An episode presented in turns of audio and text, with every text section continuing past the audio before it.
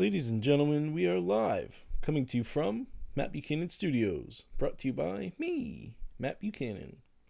Follow us on Facebook and YouTube at Matt Buchanan Studios and Matt Buchanan Comedy. Check the episode description for links to all of my, as well as my guests' social media handles. Quaco Inc. is the official sponsor of the show. Quaco is also the official sponsor of my upcoming book release entitled An Explanation for Life, the Universe, the Brain, the Mind, and Consciousness. Available soon from over 30,000 retailers in over 100 countries. Quaco is also the official sponsor of the hot new board game, 33 Degrees of Order and Chaos, coming soon exclusively to Amazon Prime. This is Laugh Therapy, and I am the Comedy Doctor. Stay happy and healthy, folks, and enjoy the episode. Our guest today is Janelle Niles, producer of the Comedy at Eddie's show and the Gotland show. Comedy at Eddie's has a show coming up on March 10th, and the next Gotland show, it's a full indigenous comedy show, and it will be at Ottawa U in March 26th. Roger, zero J, and I feel fine.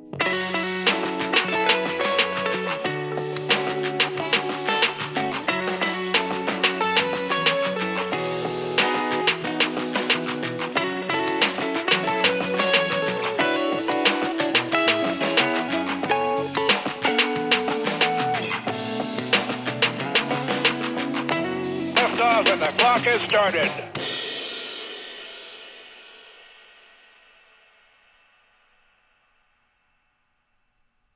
That was an original from Josh Taylor Brown. You can find him on Instagram at j.tbrown or on YouTube at Josh Taylor, that's T A Y L O R, Brown. Welcome. Uh, we're live. Thank you. We're Hey. Matt Buchanan Studios. Uh, warm welcome to Janelle Niles. Is this how you say your last name right? Yep. Niles. It's like in Frasier. Lincoln Fraser, right? Mm-hmm. Uh, Ottawa comedian, uh, producer, uh, the show, uh, Comedy at Eddie's. Yes, and Gotland. And Gotland. I had that in here too. Then uh, I wasn't sure if there was somebody else I should include in either of those shows or Uh, no, yourself it's- mostly. Yeah, Yeah. it's mostly myself. Like my twin sister does manage uh, Eddie's Diner, Mhm. and she did help me start up uh, comedy at Eddie's. yeah. But when it comes to um, the nitty gritty, I think it's it's mostly me. Like Mhm. my twin does help me everything that with the venue, but yeah. Gotland is uh, is my venture until someone comes along and wants to carry the burden. Yeah.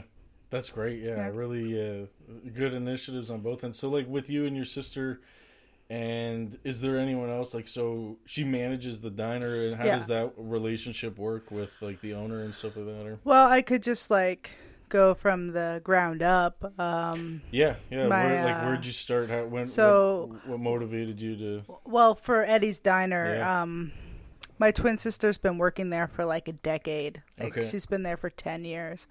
And uh, when I started comedy, uh, January of last year, Mhm. pretty much it's almost That's awesome. I like know. almost a one year. Yeah, one year anniversary coming up. Um, I uh, I got off the stage and uh, Jolene was there and she was very proud of me. And then um, a month goes This by. was like uh, your amateur night. yeah, my Yeah. amateur night at Swizzles. At Swizzles, Yeah. nice. The debut at Mhm. Swizzles, that's great. I like Swizzles Yeah, too. I, uh, hope I'm gonna get them talk to them here too. Yeah, I did. Oh yeah, Mike Tomafi and yeah, uh, he's super funny guy. uh, David Haddad do it right now, Mhm. and Sophie Hayes.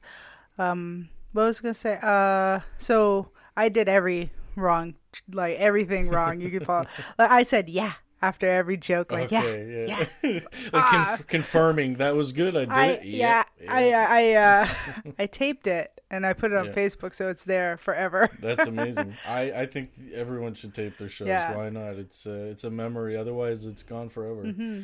You know. So what happened was I got off the stage, Jolene was there, and uh, unbeknownst to me, my twin sister, um, I guess the following week, asked her boss, who owns Eddie's Diner, um, is it possible Janelle can have her own show here? And then Jolene comes up to me and says, "Yeah, just let my boss know what you want." And I'm like, Wow. "For what?" She's like, "Oh, your own show." I'm like, okay, uh, I guess I have to write a business letter. so I drafted a business letter and I gave him my proposal.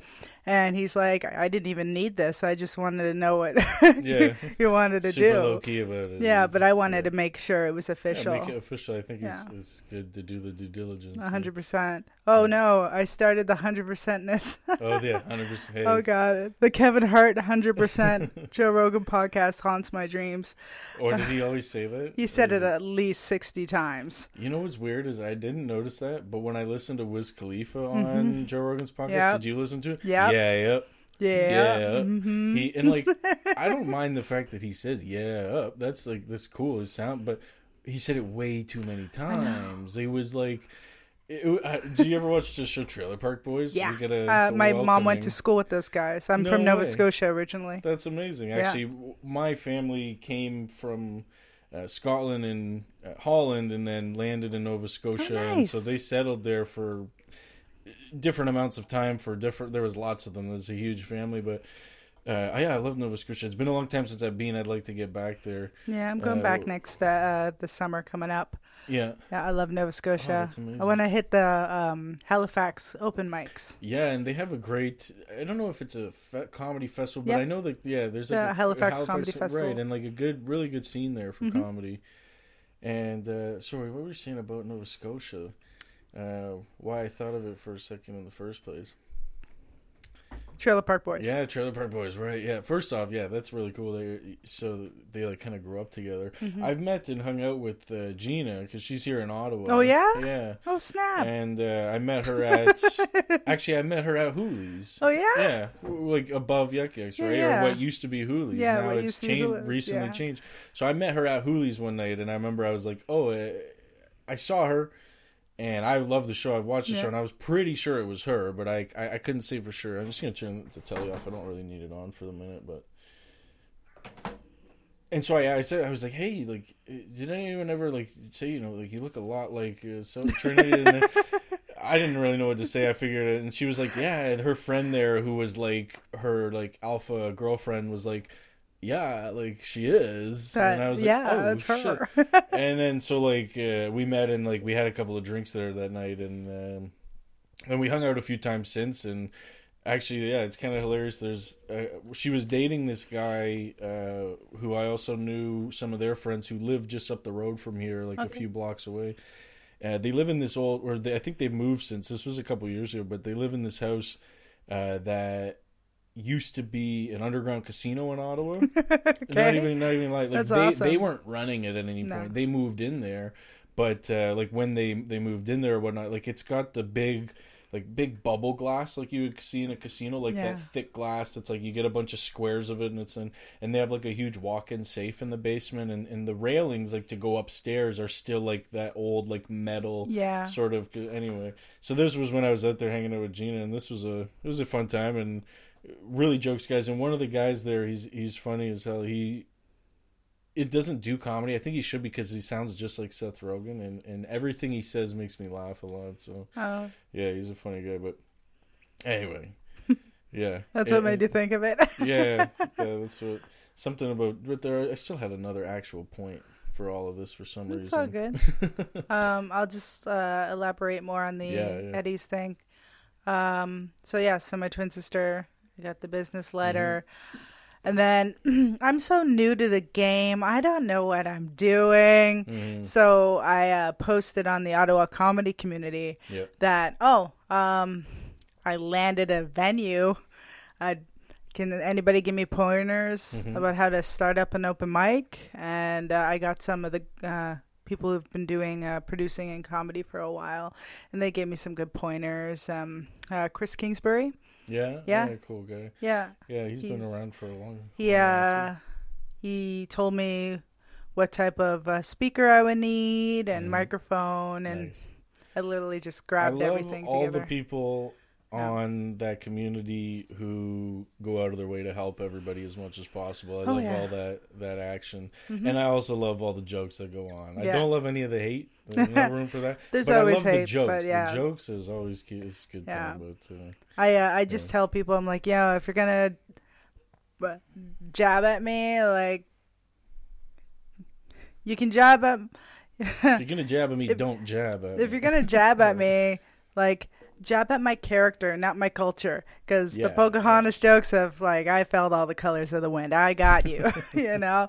But Yeah. you know, I'm not Just around saying don't say bend. this, don't say that. I'm just saying like, get more um creative. yeah, you know what I do mean? better. Do better. No. Yeah, like, that was like one of the funniest things I've seen. Uh, like Bill Burr Yeah. Mm-hmm. saying to a guy who was interviewing him actually, and the guy was like, he was just doing a, a poor job, and Bill was like, "Do your research, man. Do Yeah. better." And Exactly. He's like, "This is supposed to be your job. You're interviewing me right now, and you didn't like. You didn't even do the brass tacks. Like Yeah, my or- wife's black.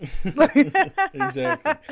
like Uh, I'm not carrying no tiki torch, okay? I love it. I love Yeah. Bill Burr. I love his wife Nia. They just had a beautiful baby. Oh no way. Yeah, she's about That's two great. maybe now, two and a half, Oh, or maybe three. Whew, it's been a while. I got to meet Bill Burr uh, after one of his You got shows. to meet him? Yeah, Ah. I got a picture with him uh, somewhere on my Instagram. Oh, Uh, sweet. yeah, uh, he stayed after. I can't. I think it was one of the NAC shows. I've seen him a couple times, and I can't remember which one.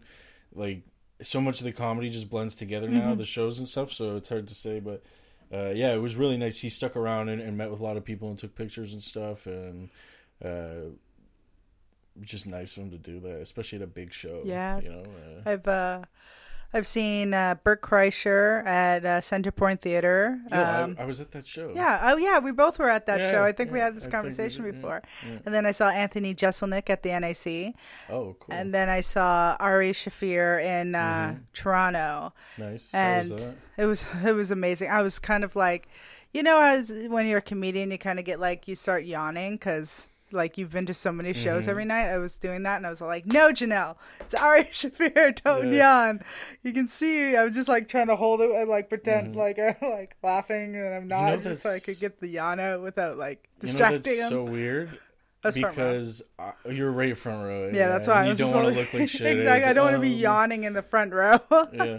You know what's ridiculous about that is that Mm-hmm. I saw Ari Shaffir uh, one time. I was in Edinburgh Mm-hmm. and I saw him at the Edinburgh Fringe Festival uh, in 2018, and I was tired as shit the whole show. I was yawning and I was trying to enjoy the show as best as possible. It was Mm-hmm. an hour long set. And I was just trying to enjoy the show, and I was yawning, and it was—I I mean, I'd been traveling so much, like I don't blame Yeah. the show so much as I was exhausted, and I was finally sitting down for like a little while. yeah, I and then like, it all oh, comes been- at hit you at been once. walking all day and stuff, and then now here I am. I'm, and I was sitting against like a wall, so I was like, I got to lean a bit. It wasn't too bad.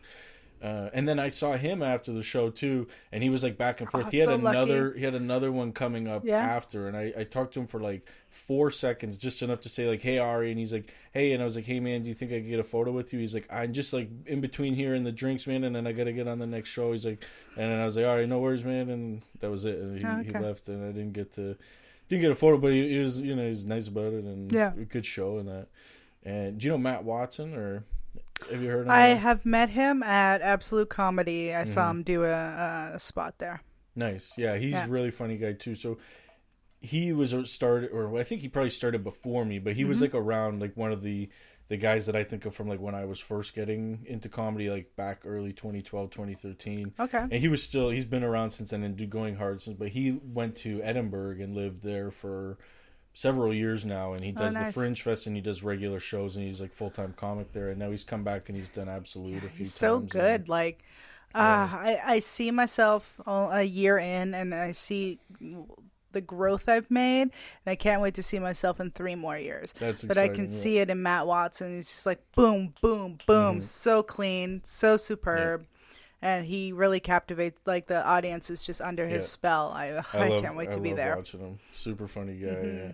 It was cool to see him in in Edinburgh. I got Yeah. to like link up with him while he was there, and he was doing a show, and he had this show in this cool like they must have packed like 70, 80 people in this like little cellar room. Uh, where there's no fire regulations and like if there was they probably think it was cooler Yeah. because it was like this cellar and like there was like hanging chairs and stuff like it was cool i, I don't know the, the fringe is wild i w- immediately wanted to go back i think that's one of the best for anyone to go but uh, that reminds me I mean just some of the other questions i was thinking Sure. of uh, getting at so like one thing like just about the venue, and so like you got in the show, you got at this ven at, Mm-hmm. the venue at Eddie's, and then the time comes to like put together the first show. Like, Oh, what's yeah. happening? Uh, Whew, the first show, April uh, 9th, Yeah, okay. 2019. so a few months in between officially to really put everything together. Yeah, and, uh, from January to April, from first starting. So, Mm-hmm. um, it was uh, I um, uh, he wasn't my boyfriend at the time, but he was helping me. Uh, Chris Lapointe. Chris, he uh, he's um very talented, and uh, he helped me with the uh, lighting and the setup. Um, because awesome. he has a music background, Mm-hmm. he knew how to use the uh, speakers and the microphones and uh, showed me where to put everything and um, Seems to be something that most musicians learn at some point, Yeah. but comedians never pick Exactly. up unless like unless they're doing a show. but like I, I wanted to make my show as um how do you say professional as possible Mm-hmm. like i printed out uh um the the list yeah, uh, like I na- like your set list yeah, and the se- know, your uh, flyers. And um stuff. actually it's not uh it's not set list okay. set list is your uh your joke list lineup Hmm. Your lineup, right, is right, right. yes There you I, I learned that from um uh what's his Mm-hmm. name uh brian uh Warrett. he Mm. told me he's like yeah you keep That saying a- set list. Set list is your con- uh your Yeah. your jokes. Good to know the lineup jargon, is right? your yeah i know. I'm still learning. Yeah. uh but i'm like okay so i'm gonna have a lineup. I'm gonna have it printed out. Um we're going to i'm to talk to as many people as i can when they come in make them feel comfortable. We're going to make sure to say this this and this as the host. Like the just kind of um mimicking how other open mics Exactly, yeah That's the best because way uh to do it, I think. why fix something that's not broken, Mm-hmm. right? And um, but this is so I'm trial by fire. I want to I wanted to. So the first one, I was sweating, I was nervous. um, Were you performing on this show? I too? did, I You did. Were, yeah? were you hosting or opening? no, or no. Uh, the only uh, time I've hosted was September 10th of my first Gotland show. Okay, Um, what was gonna say? So yeah, you were at your first yeah, show. yeah. I was, I was, I was, I was, I was so nervous. Um, today, even today, when that room is packed, my heart pounds because I'm Mm-hmm. like, uh, I guess I'm just feeling the energy in the room. Mm-hmm, like this is something I created. It's my baby. I'm like, I, I'm, I, I feel that people who are cu- cool as a cucumber sometimes I, I- you can tell that i really am invested in it because Mm-hmm. i still have those overwhelming emotions I- i'm happy i'm just whew i need to take a breather because it's yeah, a it's a big deal, and lot, you take it seriously. Yeah, you want it to to come out right and to be and a good I, I show, take yeah. uh, my show seriously because I've made sure to have a mandate. I guess is that the word to use? Mm. I make sure to have, as an amateur comedian and an amateur producer, I make my open mic for amateurs. Mm-hmm. I do have a professional as the host and a Mm-hmm. professional as the feature because you got to get the people something. Yeah, you know and uh and in the middle is amateur acts and i don't have a lotto but i, I make sure to follow that formula Mm-hmm. uh in every single show i have even and if somebody approaches me oh i have a show idea janelle we know you like to do themes can we have this Oh, themed that's show cool, right? Yeah, you've done some like. What are some of the theme other themes you've done? I've done? done uh, three straight bears. It was just a Yeah, Goldilocks I kind of that thing. It's a joke on um, uh, two bears, one one cave of Bert Kreischer, and Okay. and uh, apparently I didn't know, but there's also two straight men. That is Mitch and Mike. Find Mm-hmm. Mitch them on Mike. YouTube. One Yeah. million views. They're not paying me for this. Yeah, I, I've seen there's there's the two. Yeah, the, the Mitch two and Mike's straight men, amazing. yeah. I like their pizza one that just happened in Firefighter. It's awesome. They have a good um, good rapport, good back and forth and stuff. Yeah. Yeah. So uh, three bears and uh, what else? Um, well, Gotland Mm-hmm. is a theme in itself, and And you've done I some try to- music ones too, right? yes, ah, stringing you Yeah. along. How can I forget Stringing- that? yeah, but I couldn't remember what the name was. Yeah. Yeah, stringing you along. Is it you, do you come up with all the names or just I oh people? yeah. oh yeah. I always Yeah, I come up with it. all the names. Um, That's almost part of the, seeing the idea come to life. Eh? Yeah. You come up with this thing and it's like you know here we go. It just it, it's it's like a bing in my head, and Mm-hmm. it's like oh, like the the one that just had like Team BDG and the Hill Brothers. Um, Team BDG is three comics that are best friends that hang out with each other all the time, Okay. and that's Ben Hagel, Duncan McQuarrie, and uh, Greg Stringer.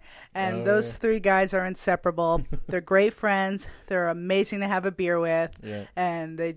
They're uh, they're all great comics. Uh, Ben's been in the game for a while, so is Greg and Duncan, and they're yeah, going to I kind be of rec- recognize their names. I know Greg and uh, some of them. Ben Hagel's like if Louis C.K. and Bill Burr merged together like Dragon Ball Z style, Yeah, and then was like 24, yeah, fusion, and then was like 24 years old. and then yeah, he he Yeah. secretly never aged. yeah, Ben Hagel's like a. He's like a ginger from the Bronx, but freaking Canadian. That's hilarious. I know, I love him. He's I've a probably great guy. probably seen him around. Actually, thinking of Bill Bergen, I reminded me when Mm-hmm. you mentioned him and Kreischer earlier. I saw today or maybe yesterday that they're bringing back the um, Bill Bert podcast. Yeah. yeah, which is I'm excited. For. I didn't know. I saw bringing it back. I didn't know it was even a thing at, at first. So now I got to go and listen. I'm actually, that- I, I've been listening to Bill Burr's uh, audio podcast for Yeah. Since 2016. Okay. Oh wait, no, right with him, 2015. Right around when I found Joe Rogan. Like his his main podcast, Yeah. right? Like his indiv- it's usually just him and sometimes his wife, right? And, Yeah, Nia. Yeah, I love her. Yeah. Nubian goddess.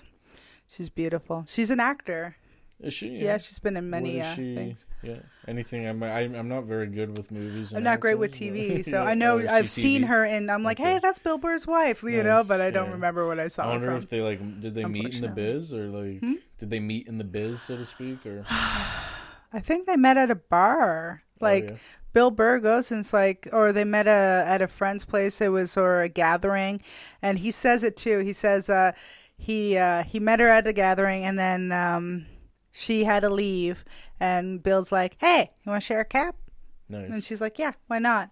right. And uh, they were talking throughout the night, so there was some rapport. And then they get in the cab, and Bill Burr looks at Nia and's like, "I want to kiss you right now."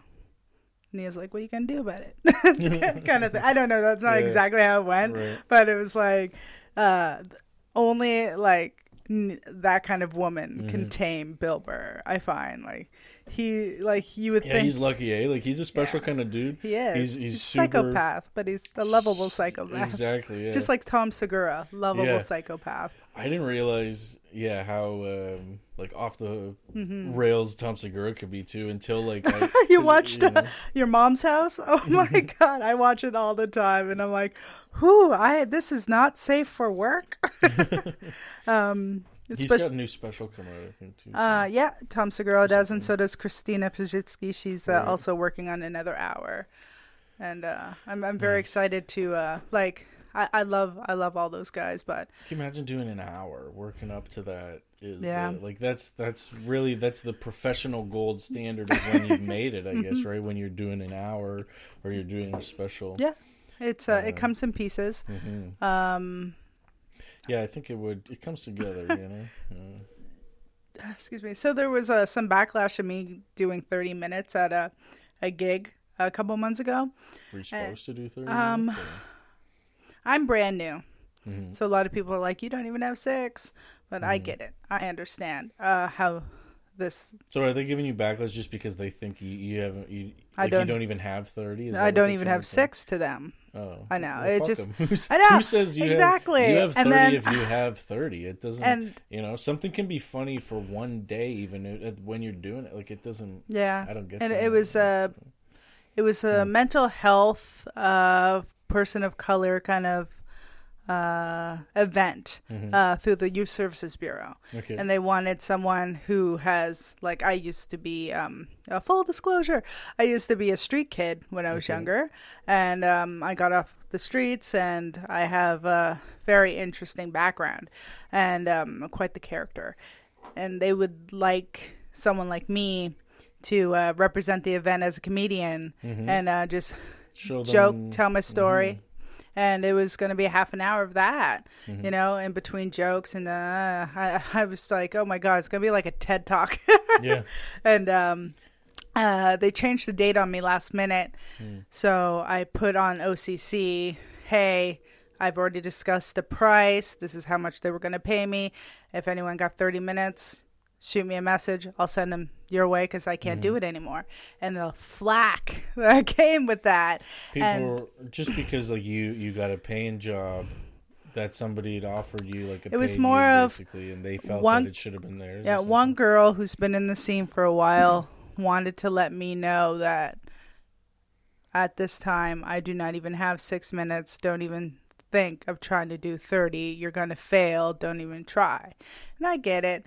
It was it was constructive criticism to like the uh, 18th degree, but yeah, I felt more. I, I unfortunately I did feel a little bit of attacked in that way. Mm-hmm. Like, dude, you don't even know because at the time they didn't even know what the show entailed, so yeah, they didn't know what they were. Yeah. reactionary bullshit. That But that's OCC. To, uh, Comedians were yeah. all troubled. We're all Yeah. some of us. No, not you. You're perfect. No, Please don't say that.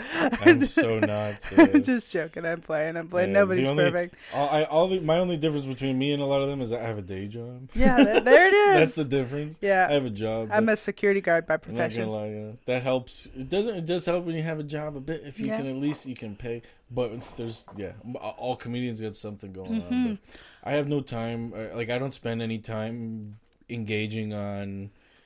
Uh, like I'm very purposeful, I guess, with my use of the internet and, Yeah. and social media. Like it's it's If direct, it's not helpful, why bother? I get yeah, you. yeah. I get you. That's just my way of And uh, it, it's more. It's and- it's kind of almost like a high school mentality, but there is a lot of the jokes where people like take jabs at each other, but they're really good friends. And Yeah, I, I love that it. stuff. I love Yeah, it. That's all. Uh, 100%. yeah, That- but there's no reason to be just like shitty. But, uh, exactly, but yeah. there's always a there's always a target. There's always someone that like people have motives. You know, yeah, whatever exactly. it is. I Like- uh, I'm sorry. What were you gonna say?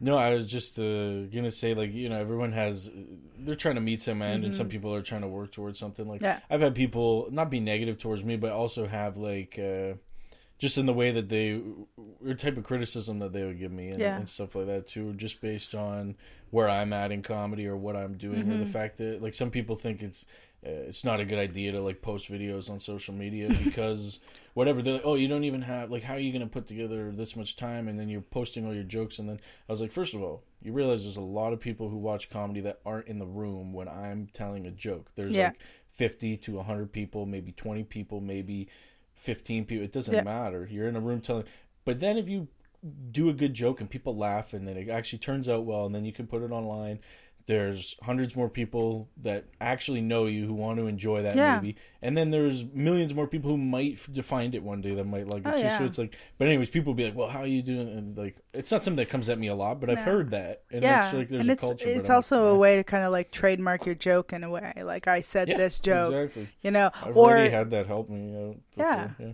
or go back in time and say, "Oh, I forgot about that bit. Mhm. Let me, you know, remodel it for Yeah. the skills and the tricks I know now." Because Mhm. I actually uh, uh, have a joke I would love to tell you right now. It's one. It's my best joke. It's my oldest joke. yeah i'm into it So when I was younger, um, I was making jokes in my head, and I remembered it when I became uh, a comedian. Uh, older, I was, uh, I guess, I was like twelve, and uh, or thirteen, and I would go up to people, you know, like, "Hey, do you ever went to Subway and ordered a meat long football?" and it was that it was just that simple, and uh, I love to say it to boys because they always laugh at the meat long part yeah and uh and when I became a comedian, I was writing down all my jokes that I knew off my head, like the Mhm. ones I've made originals, and I'm like, "Oh yeah, I have this one, but it's so it's too vanilla. It's too Mm. vanilla for today's audience. spice it up a little How bit. can I Janelleize it today?" Mhm. And then I uh, I wrote it and I worked it and I cut the fat and now it's um. Have you ever went to Subway tripping on acid in order to meet long football? no, of course not, right? No, Because acid doesn't make you hungry. That's PCP. you can eat a whole baby on PCP. and that's the new joke. I That's like it. it. Yeah, Yeah. thanks. I said it to my mom and she's Yeah. like, that's not funny. I'm like, uh, and she's like, people eat babies on PCP. and then my dark mind, I didn't want to say it out loud. I'm like, yeah, I know. but my um, I have a lot of dark, cringe, cute Yeah. humor, and that's like Did you ever listen to Chris D'Elia's podcast? Yeah, it just made me think D'Elia. of that episode when he's like, mm, yum. The thighs are the best part. The what? when he's like, the thighs are the Yes. best part. mm, yum. And he's doing like the robot thing with Yeah. the, the some weird fuck who was uh, talking about kids' thighs or something. oh my god. Yeah, it's uh we're we're joking. It's nothing. It's not supposed to be ta- like if anything it's uh facetious or facetious. Facetious. yeah. Facetious. Uh and it all comes with comedy and it's very subjective. I learned very quickly do not tell your mother of your craziest dark joke.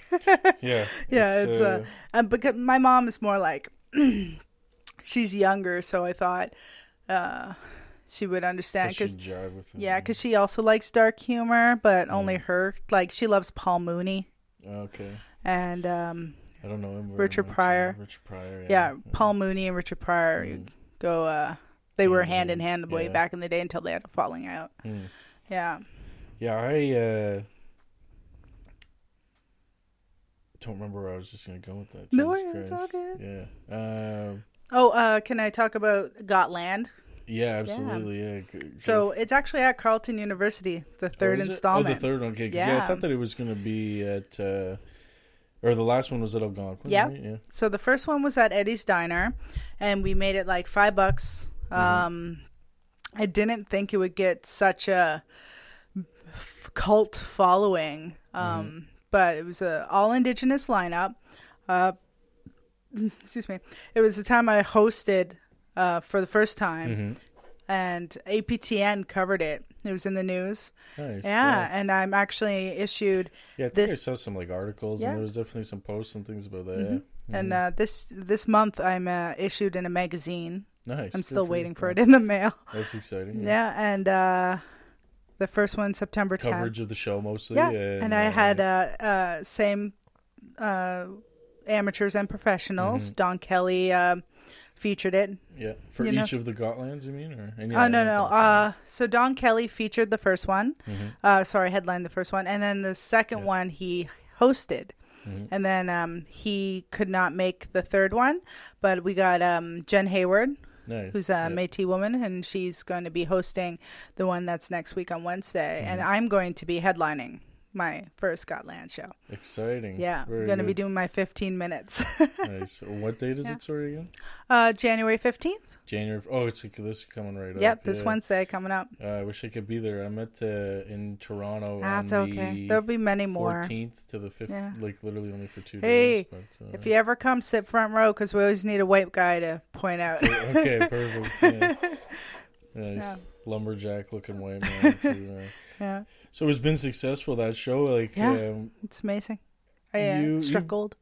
Yeah, I mean, you probably had. It seems, from my point, like one of these like fastest growing shows. Given that you started in you know Mhm. January of last year, Eddie's is really taken up. And actually, that was one of the things I was going to ask was. uh so you, you you mentioned earlier you kept like a good structure. You Yeah. always wanted to kind of keep that format, but then I also noticed lately too you've been accepting, uh, like you changed the way that you were accepting names, or instead of doing it always on social, sometimes you'd accept them before. I was wondering what Yeah. led you to. Oh, was that just that a, like, that that was interesting strategic change or when I first started, um, uh, OCC, uh, I think it was Tash Naved. He uh, he does the Wellington Eatery and a, Mhm. a new show. He he said, "Oh, because you have a new venue, there's a note on OCC that tells new comedians where to go, and just write your detail, the details about your show there. yeah, So new and like sign up. I wrote there when I first started.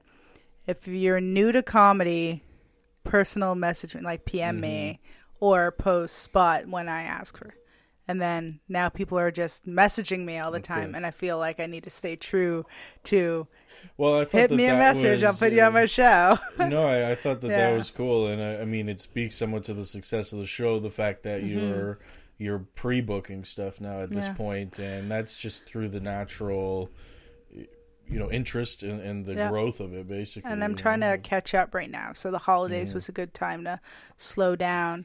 Yeah, Um, so I'd remind me again, like, uh, what's the regularity of the show? How often do you do it? What nights do you do it? It's a Eddie uh, comedy at Eddie's is a biweekly uh, Mhm. show on Tuesdays, and I do it uh, every second Tuesday. Mhm, It's an early show. It starts at seven p.m. mhm. and runs till nine, and we have two shows that are book solid right now, and that's Team BDG and the Hill Brothers. And, And when you say book solid, you mean like did you have like an event created on Facebook that's filled up, or like what? How do you know it's booked, or you have reservations? I have or, a little notepad on my okay my of- that desk it's uh, all the people who of are all the people or- who yeah. are all will be on there. So you know that the whole room, like it's gonna be filled to capacity already. Oh no no no! I mean like or- uh, book solid through comedians. Okay, I don't. I, gotcha, gotcha. the That's audience the is always give or take. Yeah, the audience is uh, okay. Yeah. So yeah, you know exactly who's already booked up for the next couple Yeah. shows coming up. And uh, Yes, and um, do you think do you uh, find that advantageous, like to already know who's coming up, or Yeah. was it easier to do it? it's almost out of sight, out of mind. And then a Mm-hmm. couple weeks beforehand, I'll give everybody a message. Hey, you still? Uh?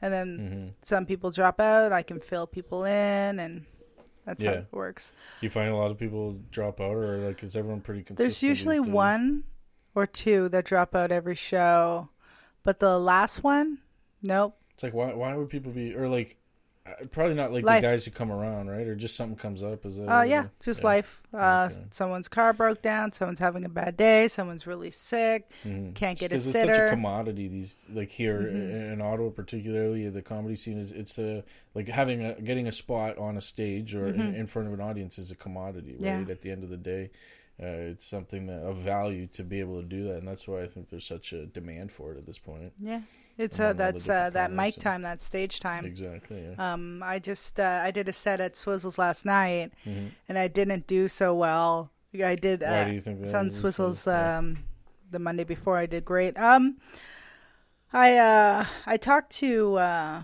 one of the guys who's been in the scene for a bit after I got off stage during the break, and I'm like, ah, I didn't do great up there. Do you got any pointers for me, like serious pointers? And he told me he's like, you're trying to do too many things at once. You're trying to do crowd work. You're trying to do a persona. You're trying to do this. You're trying to do that. And it almost came out like schizophrenic, like you Uh, didn't know where you're going. And I'm like, you know what?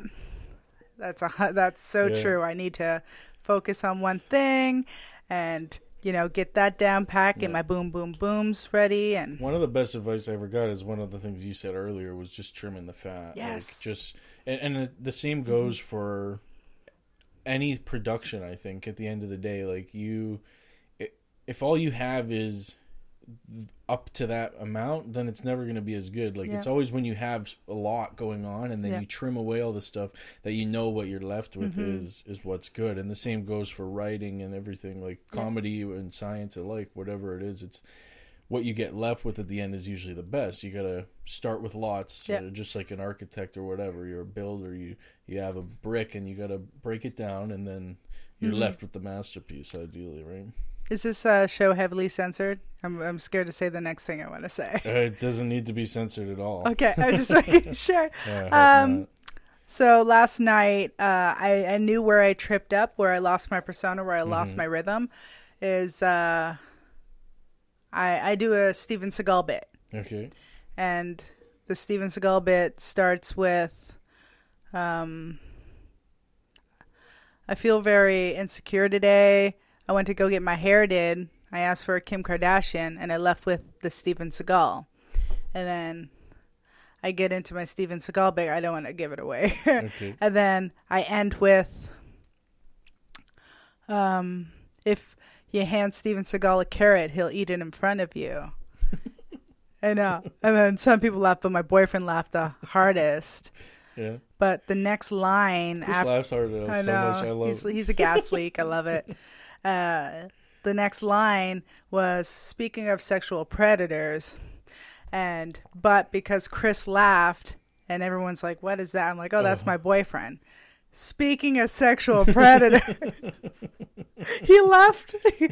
he came back right after, but I was like, and I tripped up. I ran. I, Oh I just, I was like, I just called my boyfriend a sexual predator in front of a room full of people. Oh my god! And I think that's what, um, because the Steven Seagal Oh, bit yeah. went great. yeah. Um, uh, to what like it is now because it's still fresh and new. Mhm. Um, I love but- a new bit. yeah, and then after that, just like, but again, I'm trying too new th- too many things, and it's uh, also the Mhm. nerves because I Mhm. still get a little nervous Still up a there. nervous, yeah. Yeah, it's uh, I, I, I need get to a, breathe. a little bit less every time. I think. Oh, yeah. Uh, it's good to have some nerves, but in general, like public speaking, uh, being in front of an audience and doing that is something I've done for a long time now. So it's it comes it's transferable that skill Yeah. and that's I- comfortability. I think. I also was taping myself, and every time I tape okay. myself, I feel a little extra nervous. it, right? Maybe it'll uh, you could eliminate that if you just taped every time because then it's uh, it's I a should. new. uh, yeah, I'm actually buying a Yeah. camcorder for that exact Oh, reason. Yeah, I should. I, I want to upgrade to that. Like, I got this guy, but it's not great for filming in clubs. I wouldn't wanna Uh, bring that Bad boy into a club yeah, anyway. You know, it's better for highlight rooms, not low Yeah. light. Like my honestly, my phone provides the best uh, yeah. camera. Like even like I had uh, like my buddy Arashi came in and he filmed, Mhm. and like even with his like nice big DSLR, like the two of them were comparable. There wasn't one much better. But the issue is some of the clubs, uh, some of the venues have like fluorescent lighting and Yeah. flickers, so the film doesn't come out Oh, yeah. as right, which Um, is annoying. I heard Absolute Comedy has a problem with Yeah, that, especially on the ground floor for uh, Mondays. Uh, the other way around, actually. It's In my upstairs. experience, the upstairs has a bad flicker. The Oh, okay. downstairs is really clear to film. Oh, okay. Maybe I got Yeah. I'm got them mixed yeah. up. Or uh, at least I like I have really good footage from the basement and from the upstairs, Yeah. but the the upstairs stuff is still it, it's the one that has the flicker in it. okay. And I've tried different angles, mm, different cameras, Yeah. and Is different it the spots. lighting? It's it's the type of light. I believe, and I think like people like camera guys I know have tried to like explain you can adjust it. Something to do with the like the camera or the the lights are flickering at whatever rate. you Yeah. know, like sixty frames per second or thirty frames a second, and then your camera's going at the other rate, so Yeah. you see it in the background. But I assume like all of I don't know. I don't know enough about. No, I hear you. I hear you. That, I would I I would do my uh, best to try to uh, yeah, I've just limited. it if I could. Yeah, and it's I've got some of the funniest like best reactions I've had have been in there, and some of that footage I've just put it out anyways. Oh, like even with the the flicker, Hey, I've edited it as much Yeah. as possible, and that's what You it do is you, it is, man. it's uh, uh, like people were recording uh recording on Razr phones back in the day. You know what I'm saying? Like crazy. uh, one of uh the best uh uh is it what's her name Margaret Cho. Hmm. Like one of the best things I've seen is on the very grainy YouTube thing, and I'm like, is oh, right? like some old, vers- original, old stuff. yeah. Yeah, Just film it, get it out. yeah, Yeah, exactly. Like people try to record Dave Chappelle, but he now has those special bags where you have Yeah. to put your phone away. yeah, smart. I mean, uh, I mean, I don't know anyone else who does it other than if you're going to like a political. Yeah. you're like he's that serious about it, but no, it's it's Yeah. good because that happened to. Uh, like Louis recently, and I feel Yeah. like somebody filmed his whole set. Well, they filmed the audio. Yeah, and then they put it. And uh, uh, I will go back to what Joe Rogan says. He's like, you can't be filming famous comedians in open mics because they're trying new stuff out. Mhm. You're you're ruining the, Exactly. the you're ruining the future special because they Mhm. that that bit they're doing is not tight. It's not right. Yeah. You know, it's it's it's getting there. It's And working. It still might it. be funny for some people, but yeah, it's like Yeah. you're ruining it for everybody yeah else. exactly way, you're yeah. ruining it for everybody else like but that's that that's what you get right like people are like oh it's louis ck hot topic and they're gonna they don't care they're like this is what you get for being a public figure and Yeah. yeah i don't get it man it's just like they're still human they're still Mhm. you know people So your shows, Yeah. the when you so you start out at Eddie's, you end up starting out at producing another show. Mhm. Where do you see like what what's your goals for this year and that sort of thing? Like, what do you Whew, hope to, to do with it? Like, 2020. you're continuing Gotland, you're Yeah. continuing um Eddie's. Gotland, um, hopefully, uh, with uh, help from some people in Cornwall, Mhm. we'll uh, I'll have a Gotland in Cornwall, Toronto, and that's a really cool uh, idea. That's great if you can like connect all that. And like, it would be amazing. yeah. Um, like I said How- before, how- I just struck gold with all this. Sorry, Mhm. I'm playing footsie with you. Like I said, more space is the only thing Um, I, I would love here. but what I really want, like in the future, Mhm. is my dream, my goal to be on the Saint Denis Theater just for laughs. Saint Denis Theater. Yeah. yeah. Is that's like one of the ones in Montreal, like Yeah. that Montreal just for us. Yeah, Montreal. Well, when I was younger and I like on VHS as I Mhm. tape recorded every like Richard Jeni and all them guys from back in the day. Every Canadian um, com- comic there's out there, like uh, Kenny Robinson and uh, um, oh, I want to name them all. Yeah, just a lot of inspiration. yeah, lots of inspiration, and it was always. Uh, here at the Saint Denis Theater, Right. like, and it was like, and then it's like, oh no, it's over. and- I can see you making Yeah. it one day. You're, you're on the right so. track, right? This is uh, yeah, it's all just is- one day at a time. This is my dream. This is Yeah. my goal. Like people want to do this as a hobby, Mhm. all for it. But like this is like I'm, I'm hundred percent in. And uh, I love it. Yeah, through the scandals, through the drama, through the blah blah blah Mhm. blah, I'm, I'm gonna like it's all part of the ride. hundred percent. But Yeah. hundred percent.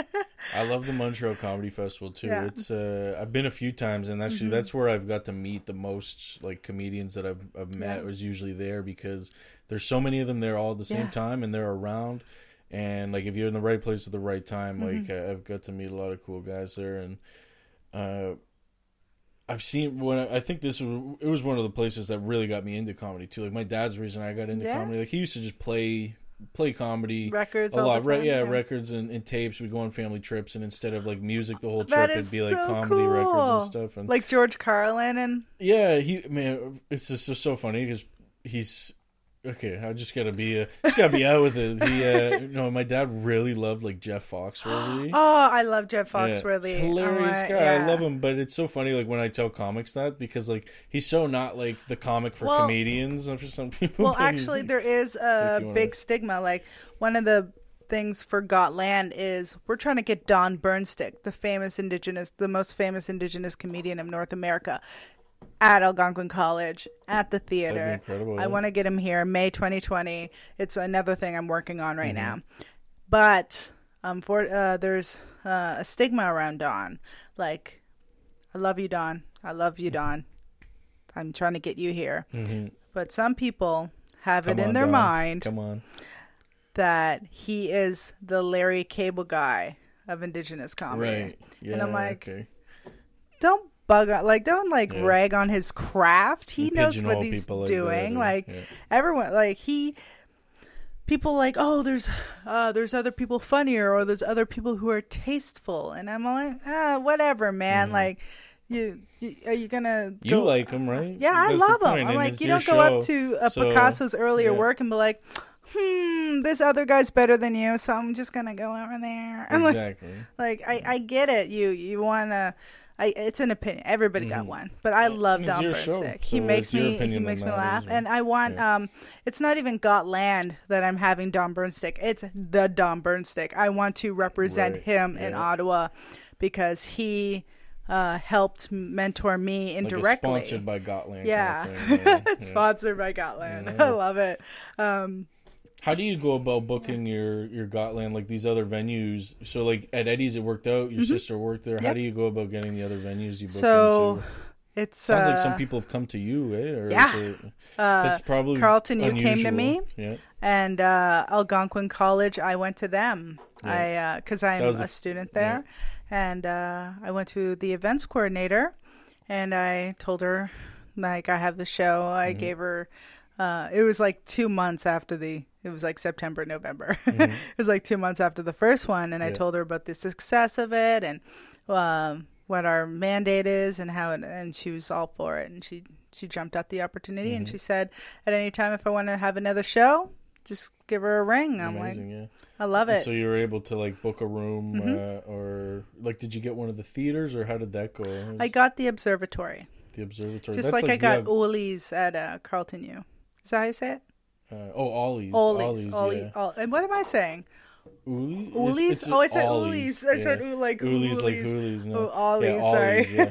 Oh, nice. And see, well, actually, that makes sense that you you would get Ollie's for that because actually, like, I was the president of the Carleton Comedy Club in, Mm-hmm. Oh. for like a, multiple years, and and my buddy George Burnick was the vice president of the Carleton Comedy Club. It's since folded because No. we just like same Other thing. endeavors. I stopped doing comedy for a couple of years, right? Yeah. A few years, and. Uh, so it's since folded, and also like George had to move away, and so we didn't have the. There's certain criteria you need to have a club. A, Yeah, and that's how anime clubs die. I used to have an anime club when Yeah. I was in high school. Yeah. And did, so, well, like at Carleton though, if you and I imagine in other universities, if you have an official club with an actual like body of people, like so, we that's why Yeah. we had to have a president, a vice president, and up to like ten members to make an official club. Mm-hmm. But then they give you funds and stuff, like up to I can't remember, like five hundred or thousand Yeah. dollars, like a year, basically, to do events or to do. The, Mm-hmm. Anyway, we tried, and, and part of the whole thing, we wanted to be doing shows Yeah. um, out of Ollie's, and actually, it's kind of funny. I haven't thought about this in a while because I spent more time now looking into doing like live shows, YouTube shows, and um, doing my like stand up comedy, and have since I guess lost interest in the idea of producing my own actual show. But I'm loving talking to producers of shows. Mm-hmm. But this is yeah, and we were trying to do it at all these. Anyways, the feedback and, and we we weren't able to book there because I guess they did have comedy several years before even Oh, we were there. So this was like 2014, 13. And then even before that, I guess they had comedy before, five years ago, six, ten years ago. And they had a bad experience with it at Ollie's. And they go, but anyways, Huh. because this is a, you know, a Gotland show, I think it, it might still be, it might be, a bit, it could still be foul show, Um, but it, it might be more PC than like what they had problems with or something. I don't know, but not that you can really ever censor comics. but, uh, Colleges are interesting. it's weird, yeah. and universities are their own creature. What you can say at a college, you might not be able to say at a university. And Mm. um, I'm not worried because I know all mind? my people sets. Do you mind trying to open? Just, I think he's trying to get out there. If you can open that door just a little bit, and he'll. Uh, Thanks. Did you get out? Do you think? Mm-hmm. Or okay, awesome. Thanks. It's hard to tell with the curtain, but. All right. Thanks. He's No all right. problem. Um, I know all my comedian sets pretty much, and I think Okay, be that's fine. cool too. Yeah, I think the You've seen them worst would be mine. Though. There you because. I'm the dark comic, right? I'm the one that goes. I, I go to the line and see if I can step across it. I but, think uh, you'll be good at Ollie's, so that'll be fun. It's Yeah. it's a nice nice little venue. I've so- had a lot of friends go to uh, Carleton University. Mhm. Uh, I always felt like Carleton University was something I would never be able to do, but someone said something to Like me. doing a show there? Or No, no, like, uh, just go as a student. Oh, okay. like I'm, I'm not as smart as I am. But I heard, uh, I heard something that like the other day. It's like, can you read? Yes. Then you can go to university, or you can go to college. Yeah, you could. I'm sure Yeah. you could do university It's- if you it's a lot to. of It's just people if feel- like it, or yeah. if you even care about it. It's- you know. Exactly. It's just when you grow up in uh, poverty, you Mhm. feel you uh, are always less than like. Mm, some but- sort of like implicit bias. Or, Yeah, uh, exactly. mhm. And you you kind of wear it Mhm. because You're that then it means if you make it true, then it, then you you're not to blame for not trying. right. Yeah, so You know, a way of a vic- But, um, thing, yeah. thanks to uh, um, You uh, can, I think twelve. that, the whole thing swivels if you want Oh, to sit okay. back or forth. That doesn't. So does the arm. Okay, if it's cool, more cool. Sorry, You want it to be. Uh, a fist from my face. Well, yeah, but it's up to six to twelve inches Yeah. for this one. But also, I just meant to the the for that it was forward facing, not into the side. So if it swiveled too much, then it would be like. Oh, uh, okay. Is yeah. that better? Yeah, I think so. It's okay. it sounded fine the whole time, Okay. but just if you feel like you No, want to no, it's okay. uh, Yeah, I am. I was like trying to. If you want to be comfortable, yeah. the seat's adjustable too. I might be outing myself here. Um, Should we stop here right now? no, no, no, no. No, no, it's uh, uh, do uh, my whole life changed. I stopped uh, labeling myself as a victim per se. Mhm. Um, when I started reading like the Twelve Rules to Life, Oh, an antidote book. to chaos. Right. Yeah, and The it's uh, 12, 12 Rules to Life, is that um, JP's book? Yeah. Yeah. Yes, He- I have it out there. I haven't started it yet. But, yeah. I've uh, watched every lecture he's ever made. I've he's a uh, smart guy. he uh, uh, and uh, uh, we call him Daddy Kermit because a lot of us don't have dads, and Yeah. it's the stuff your dad was supposed to teach you, you know, Mm. growing up. And if you didn't have one, you you Mm. missed it. Hence all the school shooters. I see. I know.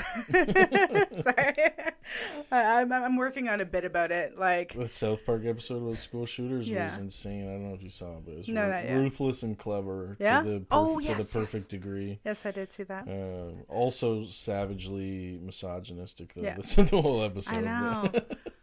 Still, I, w- I very funny episode. I'm working on Yeah. a bit where uh, Ted Bundy's mother should have bought him ice cream more. Probably. You know, Would have helped. It, wouldn't it- it? it's just a it, it's a there's a pattern and Mhm. it, it and you it's an irrefutable pattern and if you if you don't look at the pattern you're not going to help like solve you know Mhm. there's not going to be a solution to the pro- the the under like the the seeded little the the root cause of a lot of evil and destruction that comes with a child's mind Mhm. you know and like they say oh well my son's not murdering small pets well none that you know of Yeah, maybe he's just good at it. yeah maybe he's good at hiding it yeah. you know what i mean i was watching this um Or he's, he takes he's, he's like a murder pyro. So Yeah. he no, I murder him and then I burn him. And Yeah. then there's that's why you never find. he says he's playing with timmy in the woods there's no timmy But all of a sudden there's a forest fire. yeah exactly i was watching a, a like a, not true crime uh but it was like one of those like the podcast one or Um, the the TV. no Like, i watched I've heard of some podcasts like a true crime podcast. Yeah, I watch. Uh, I don't watch the podcast ones. I watch the kind of like uh, guy talking about it, but he Mm-hmm. has the imagery, the like the interrogations, the Yeah. blah blah blah, and it was about a a young guy who murdered two teenagers, and the town knew he was messed up, Mm-hmm. but he was beautiful. He was a jock. He had blonde hair. He looked like he was going places, but he had a cooler Mhm. in the woods filled with dead animal heads. And people knew. Knew about his They, cooler. they and, knew that he was doing it. Oh wow. But no one said anything because they thought he was going to go somewhere. Oh, they're like, oh, he's gonna turn this around. Yeah. He's gonna. He's coming back from this. I know, it's crazy. but I'm obsessed with the human condition. Like Mm. Mindhunter, like even the characters on that show is amazing. I have been told that I should get into it. You should. I, I'm sure I would You'll like it. I think uh, it's very much like the kind of thing I, w- I- I'm into. They're very I- yeah. true to the uh, the the psychopaths or sociopaths, Mhm. the um, antisocial personality disorders, Right. the DID, the everything. They're very true to portraying okay, um, uh, what the, the get out, challenges these men or women had. Wait, I haven't. I don't think there's any women on there. I think it's all men right now. Hmm. But the On like, the yeah, there's a, uh YouTube thing called Female Killers, and it's all Hmm. about female serial killers or female killers, and it's crazy how much they all like to poison people. Oh, is that what they like to do? That's. I mean, Yeah, women like to poison. historically, The, the I mean, the historic mythology of female assassins was usually poison too, right? Like in Mhm. Greek mythology, it was always. Yeah. Uh, I mean, It's because they but it was, uh, cook. Well, Hmm. a lot of them cook. A lot it's of them. It's uh, it's like oh, if I do just a little by little, and it was like the arsenic, just a little by little, or Yeah. the rat poison, little by little, or the lead, or yeah. yeah, okay. and they they're like no one's ever going to Sneak- suspect. sneaky. It's just a little shake of this, a little shake of that. I'm like, oh my god, you crazy person! It's um, or Women the have so insulin, patience. Yeah. know, or the insulin overdoses of the nurse. That uh, the what's most that? prolific female serial killer I never heard of that. Canada. She was a nurse, Mhm. um, and she would just kill uh, the elderly Mhm. in a hospice care, or um, Oh, not I hospice. did hear that. Yeah, that's and she, uh, crazy. yeah, she would just pump them full of It's insulin until they insane, they die. yeah. It's crazy. Again, Mhm. poisoning in a way. Yeah, you know? basically, yeah, toxic. Not even cooking. Yeah, making. she she that's graduated. ag- yeah, that's ag- that's aggressive. oh yeah, Oh my goodness. but that that's where my mind goes. So that's why I try to do comedy and stuff because uh, the earth is not perfect. No one's perfect. Mhm. Everything's not roses and uh, but uh, even with um, talking about my indigenous culture. Um, in my comedy, I'm trying to bring some things that are like have a like a dark undertone to the light, if you Mhm. will, like be create a dialogue where Yeah. people are scared to talk about Mhm. certain things. Comedy is a great channel for that. Yeah, Oh, if yeah. you can if you can do it effectively, and Mhm. there's some some comics are really good at word. it. Yeah. yeah. I think it's it's a, it's an extra layer Mhm. and an extra layer of content, but challenge as well Yeah. for the comedian. Like you have to have a f- good good sets, and then on top of that, you got to layer this this Yeah. into it somehow. It's got to Like, be can you do it like, uh, tastefully and well? I mean, so I've Yeah. I've had this experience just briefly, not Mhm. with uh, like my race or culture, but with my job, I guess. Like I don't, Oh, yeah. Mm-hmm. I haven't done any jokes ever about science. I just don't. I don't know. I don't mix those things yet. So it's like a weird mesh of like, uh, yeah, being able to like, if I want to do something sciency related, I feel like I need to layer it in there, Oh, and I can't just like drop it in there Exactly. really briefly. Like it needs to be made, you know, I, I- yeah, I just thought set of up one. differently. I'm like, and- where did the uh, where where did the um, where did the action potential go to rest? At the synapse. Boom. Sorry. I don't know. Sorry. Yeah. somebody told me oh i can't remember what it was somebody like sent me a, a brain joke like that recently too like a one liner uh, we love that shit Mm-hmm. I love it. I know. I do too. Um, Me and my boyfriend right now we uh, argue about how to pronounce uh, malleolus. He says it's malleolus. I say it's malleolus, and uh, apparently the Latin is uh, malli what what malleolus malleolus, and it's too similar I know. so. So I'm like, i would be inclined to agree with you uh, Yeah, I don't, i'm not even sure what it is I- I'm it's the ankle bone. okay It's but uh, like the way that you say well, it not ankle more, bones, uh, like not the joint. It's, one more of the, like, like, it's like that protruding bone of your ankle. You have your right and Mm. your left malleoli. okay Yeah, so it's just, I love anatomy and physiology. it's part of the massage yeah, therapy I'm is, taking. is neat, and especially uh, it's something that's definitely a misconception about neuroscientists that we're like perfect with our neuroanatomy Oh, too. People always ask about brain region, this and that, and like, I mean, I'm familiar with a lot of them, but certainly not nearly all of them, and I'm definitely not Mm-hmm. like, and people will spend their whole career like as a neuroscientist focusing on even just one brain region Oh, or yeah. one like whole, like one unit you know which encompasses a few like they can spend a career just doing work on that thing You which is can pretty amazing Spend a whole career just on the pituitary gland. You know? yeah absolutely Yeah, it's uh, which one? The anterior or the posterior? Ah? the hypothalamus, the thalamus, the pons, the medulla. You know, the frontal lobe, the occipital. You know, it's all it's so. I love the uh, vast. I love the hypothalamus. Yeah, I love the hypothalamus, it's, uh, too. It's a great brain region. Yeah, I uh, I also like the posterior uh, pituitary because it doesn't um, it's a more of a storage area. doesn't create its own hormones. It just kind of Hmm. hides there, uh, and uh, I I find too like have you noticed that a lot of people who suffer from mental illness have had a severe brain injury? There can definitely is a, is a correlation. Yeah, there is a uh, correlation. uh, of developing mental illness after brain injuries for Mm-hmm. Yeah. sure. Uh, there's also a correlation with things like creativity, though. Too, Yeah. like brain injuries can lead to a lot of things, I and heard- it's one of the yeah, things I I, heard someone could play most. piano after they had a huge accident once, and it's like, Mhm. what? Interesting things like that Yeah. happen. It's this. Uh, the orbital frontal cortex Mm-hmm. uh, has some interesting implications when it's been damaged. That leads to like increases in people's creativity for some Mm-hmm. reason. And there's certain dementias, like frontotemporal dementia, in some individuals as well, Mm-hmm. leads to this weird like creative phases. And there's, it's not like a, a thing that happens all the time, and it probably not even most of the time. In fact, it's it's very much more rare. But there's these documented cases of famous artists, musicians, etc. And then you go through and you read their biographies, and, and it tracks like you know they were very mentally ill, and they were during these episodes is when certain things would mm-hmm. be uh, produced, or they created this sonnet or this Yeah. piece or this orchestra or uh, you know big symphony sort of thing when they were in a, a manic state or, or mm-hmm. something like that. This is just a PSA from Matt and Janelle. Do not hit yourself over the head.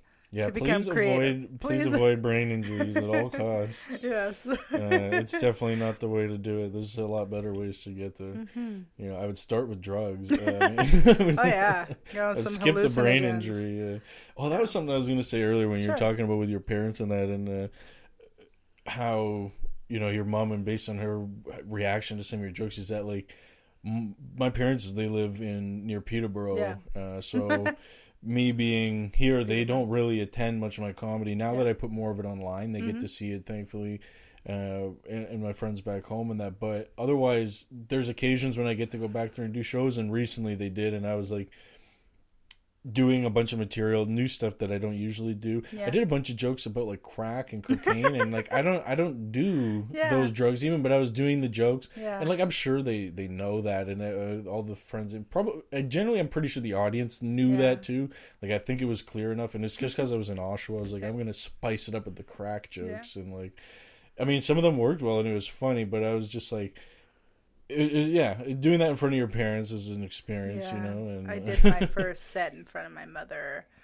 Uh, my first Like absolute your first comedy one, okay, show. yeah. Uh, not your first one ever. She wasn't there. no, no, no, like, no. yeah. She only went to my absolute comedy one. Where was your your first set ever? Was November twenty first? Um, no, no, November. or it's 1st supposed was as you said, right?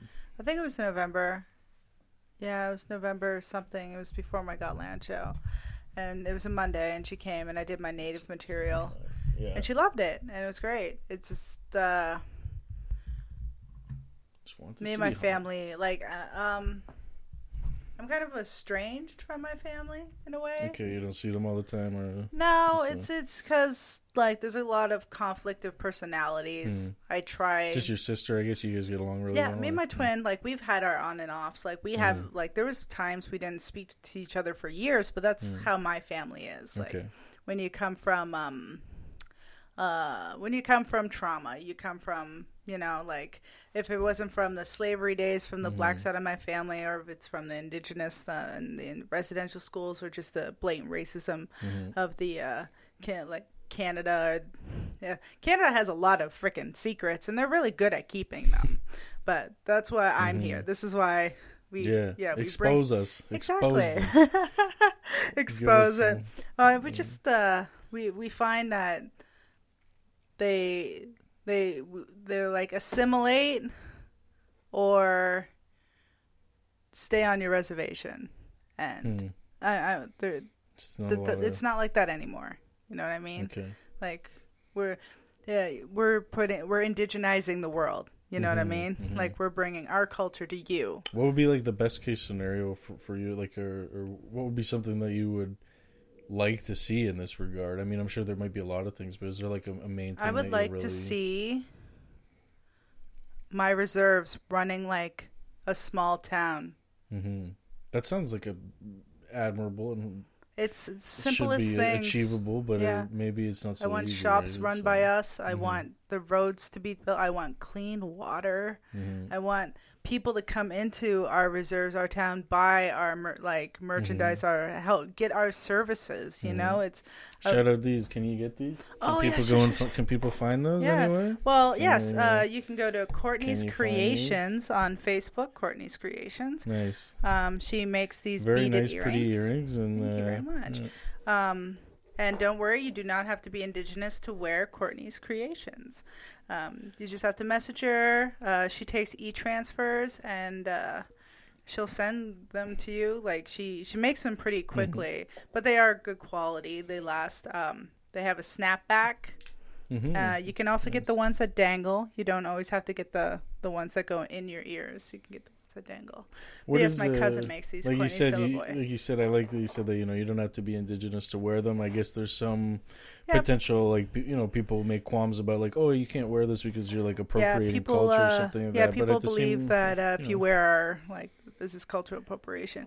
Um, and maybe I would go so far as to say, well, I, I can't really have much of an opinion on it, but I would say, hey, if you're gonna go and buy that thing, but you're gonna then you're gonna ship it and then you're gonna buy it from China and then get it off Amazon and then wear it, maybe that's more. But if you go and you buy and you support the person, you support the culture, then that that seems appropriate. Mm-hmm. Exactly. It's, uh, Uh, I did see a girl once, and this is before I was a little more tolerant on the fact. I saw a girl wearing uh, our moccasins, the ones we Mm. would wear around the house, like Right. slipper moccasins, out in like the winter. Oh yeah, and I I- know a lot of people who wear. and I went up see to wearing her. moccasins, Yeah. or I don't. It wasn't like the the boot; it was Mhm. more of like the slipper. okay, and I'm like, short. Um, it was more like a slipper, Mm, and she's like, "Yeah, I know." I'm like, "Okay." okay. All right, she's on the bus in the slush. They're destroying Yeah. your moccasin. Go ahead. yeah. Whatever. To each to Get their all own. salt on them and all yeah, that and then I, I and- realized you don't need to tell anybody anything about anything, really. Like, you just keep to yourself.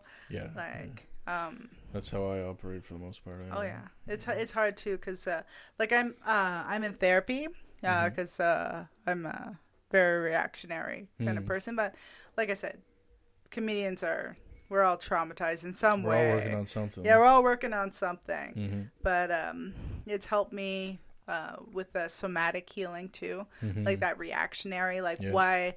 Uh, I hate using this word, but like your triggers, like, and I found my big one, and this is a secret if you ever want to get under my skin, be a middle-aged woman screaming at me, and Oh, I God. crumble, I crumble. I am.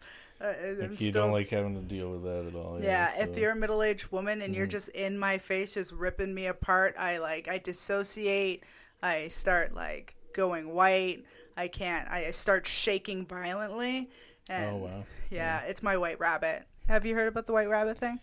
I have heard of this. I'm not very familiar with It's, the concept, uh, but yeah, it's like, and there's a Like a child sees a white rabbit Mhm. when they're younger, and uh, they something to do with associate it with too, right? pain. And Hmm? something to do with smoke too, right? Like you can, or to get rid of your white rabbit, or Oh, oh, you my- mean the sage and stuff, or my Uh, spiritual healing? Like No, I thought I heard some. There, there was something about that. Oh, this the I'm idea of the white rabbit of it's more of yeah. I a just sage here, addressing actually, it like I, I to to this day i still am trying to Mhm. overcome that because i'm a security guard but i deal Mhm. mostly with men Yeah, men who are drinking in uh, men who are drinking in the bathrooms or Mhm. men who like you do like uh, illness and yeah, like private security. yeah i'm a private Yeah. sec- yeah, i can't say which Yeah, which company? Yeah. Yeah, that's fair too. That's fine. I, I used to do that in Ottawa here too. Oh, actually, yeah? I was during my undergraduate. I worked as a private security. Like I had my Ontario security guard Okay. license and that, and um, that was one of the main reasons why I I got it. Uh, was because it was good work. And I was able to have like weekend shifts or work overnight shifts and stuff like that Mhm. during my degree, so I could take all my classes in the week, and then just pick up a bunch of hours Yeah. on the weekend to make enough money that I could, you know, have money and then yeah uh, because otherwise I didn't have time to work during school. Like it was really hard, and then it was good for the summer. So like yeah, I did did security, and it was cool, and mostly would work in just like random. Dis- I get dispatch places, or then I, I was a bouncer for a while in the Byward Okay. Market. I, I worked Nice. at a couple of the bars there. Yeah, I've done uh, I've done events like Blues Mhm. Fest and Folk Mhm, Fest. mhm. I've done the hospitals. Nice. I've worked the hospitals. And I work downtown right now, and I'm trying to get out of it actually because Mhm. it's uh, I paid five hundred dollars to get a license in security to make minimum wage. Oh yeah, I mean at the time I did it because it actually Yeah. paid fairly well, but if it's not Yeah. paying well, it's no, kinda, not nowadays. Yeah. When you're contract security, you're basically a pylon. yeah, you just stand around and Yeah. uh, Um, they tell you to get your use still- of force. They tell you to get your handcuff certification. Do you have to renew your and you license every year or no? Hmm? Do you renew the license every year? Uh, every two years. So then you have to pay every time you have to do that. Yeah, So it's eighty two dollars, but if you've been yeah. with a company long enough, they'll they'll pay They it just do it. Okay. very slowly, like a dollar off your check every time. Yeah. It's So that's why I stopped. Eventually stopped security. I mean, well, one I, I eventually did get a better job, like at the university, Mm-hmm. an academic position. Um, like during my undergrad, in the last like two years of my undergrad, I Mhm. was doing. Um, uh, it was basically like a TA. I was called Yeah. a pass facilitator, but anyway, it was basically the job of what a TA would do. Uh, but anyway, and also, yeah, my license expired, my security license, Yeah. and so uh, I was like, yeah, I'm not going to renew this at this point. and then I just that, that was it, and then I never did security again. But it was an okay job while Yeah. it lasted. I think. I think liked that's it. how I should think about it. Like I, I do say I'm I'm a security guard by like like that's my career right now, but Yeah. it is a job, and I'm going into massage therapy, Yeah, that's neat. I Yeah, will massage be cool. Making a lot more money and do helping people at a Mhm. level that I can only dream of, and I, I want to be able to help people here in Ottawa and on my reserve. I Mm-hmm. plan to uh, move back. Well, I plan to do a 50-50 thing. Okay. Like I go to my reserve and work there a couple months, Mhm. and then I'll come back to Ottawa because I still have to uh, work an amount of hours to retain my Mhm. licensing in Ontario. So it just makes sense too. Mhm. And you got all these shows going on, and you got all this comedy you Yeah. got to do, and uh, the city has its has its ties. It has its way to keep Yeah. you around. Uh, It does, and it's like Mhm. a government. It's a small government town with everything you need in it. Really. Yeah, Ottawa is. I don't know. I, I moved here a little over ten years ago, or just under ten, either Mm-hmm. ten years ago, and I love it. And yeah, I don't want to leave. I like it. I thought for a while that I would leave after, and like I might leave for like a year or two or move out and then come back eventually. But It does It's just- help it's that it's the everything capital of Canada. it really does. The oppor- opportunity is abundant. I mean, the comedy scene here is booming. That's what what I'm part of Yeah. what I'm trying to do here. Showcase that, you know, like Mm-hmm. there's a lot going on here, but you don't. Even as a comedian, like I don't hear as much about it. I see stuff every single day. Like I, I see stuff on the groups or shows, lots of stuff going on. oh man, But you it's not believe how like, much you comedy know, shows there are now. It's insane, and that that's what I want to what I'm getting after because there's so much going on, and people aren't uh, generally like the full audience. Not everybody's as aware of as they should be, or as I think people would like to be. People love Mm-hmm. Going out to comedy. They like There's doing these. They like yeah, doing other music shows there. and theater and art and stuff, and a lot of these events going on. And so I wish I knew about the comedy scene before I became a comedian. Yeah, That's- don't you know? Like, there's so it's. I knew before, you know, before I was doing comedy. Like, I knew there was clubs here. I Mm-hmm. knew there was Yuk Yuk's and Absolute, and even now, I like you know, there's still the the main clubs per Yeah. se, but. Yeah, I, I feel like a lot of people aren't aware of every other show that's going on. Uh, Like I knew about Yuk Yuk's and Absolute, to be honest, but I didn't know about the indie scene. I Yeah. thought it was only Yuk Yuk's and Yeah. Absolute, and I was so terrified. to the public, I think that's the general impression too. It is. That that is like they're not Yeah. generally aware of all the other ones. They see things or word of mouth. Some friends, people pick up on them. Like Yeah. to this, I wonder. So like, here's a the shows in, in the in terms of attendance and that sort of thing. Do you find at this point that you still like a lot of the audience are. Uh, like friends and family, or do you get a lot of people? Like, what's your main avenue to, to get people in? Are they? So my the main patrons, avenue uh, would be uh, the amateur angle. Mhm. Amateur as uh, they bring their friends, they bring Yeah. their family.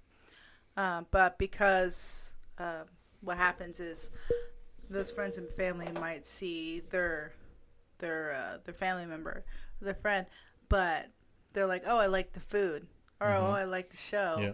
And then they can see when the next show's coming up, and they're like, "Oh, maybe I'll go to the next show. Maybe Mhm. I'll go to the next show, or maybe I'll ask the producer." if I can try comedy because that's Yeah. another thing. Like, if you ever want to try comedy, if you ever want to be a comedian, try Put comedy. out, come come on out, comedy yeah, message me, Eddy's, yeah, Janelle so- Niles on Facebook, or find Mhm. comedy at Eddy's on Facebook, and shoot me a message and do six minutes of original material, and I get you up there.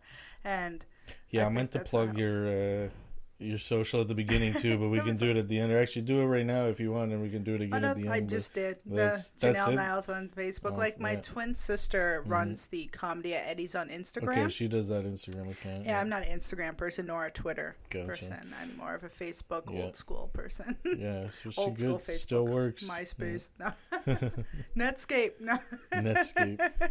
Sorry, I'm um, Throwback. yeah, uh, I'm older than I look. I was on MySpace. That's I wasn't Yeah. on Netscape. I was on MySpace though. Yeah. Good old Tom and uh, top eight, yeah, top five. yeah, top five. we personalized our backgrounds. I used to Oh, like it because we, we used to listen to yeah like punk and hardcore and like You learn how good- to code off of that. It was great. Yeah. yeah. And what was cool at the at the time because like there was all these like indie bands that we Mm-hmm. follow. I still follow and, and some that I really really liked and yeah, I've seen them and I, I have a signed CD from them. I met them and like I love them and they used to play at the Dungeon in Oshawa a bunch Yeah. and uh, so like we've seen them there and it, it was just yeah, it's just so cool. But before there everyone could afford say a website or before there was just like a GoDaddy or Mm-hmm. Yeah. easy web hosting and stuff. It's like we Yeah. discovered so many good bands from MySpace and then Mhm. we would listen to their music and that's how we would hear Yeah. them and then it'd be like That's how uh. MCR and uh, Fall Out Boy and that was their come up. It was MySpace and Oh. there's there's such a MySpace look and feel too. Yeah. right? So- I, uh, I actually am obsessed with Fall Out Boy. I've, I've, Yeah. I've loved them since I was younger. And uh, Lincoln uh, Lincoln Fields, Linkin Park. Linkin Park. yeah,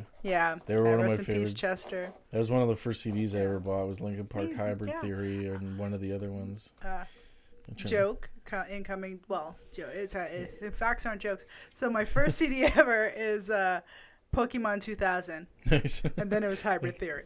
sweet jump. Yeah. yeah, That's amazing. Like- Like the uh like the soundtrack to Pokemon Yeah. of uh, Gotta Catch 'Em All. yeah. The soundtrack. Yeah, and then with the one with Misty Mew in it, right? Hmm? Like the one with Mew in it. Was that the one that came out in 2000 or Mewtwo? Like the first Pokemon movie, probably. Pokemon 2000, yes, is the one with Yeah. Mewtwo where he turns to stone and you yeah. cried as a yeah. child. Did you see the new one, Pokemon? Like the live action. Oh wait, one? wait, yeah, Yeah, the one with uh, Ryan Reynolds. yeah. Yeah, I saw it, but it had every single movie cliche in it, and I'm like, come on, give me something original. Yeah, You know? I, I just adored the the furry little Pokemon Oh, yeah, and all of them, like the Pikachu, but all they're all just like I like I like that vibe. I can see them doing more with that world, like Yeah. that world I of. think uh, Mewtwo looked a little too sexy.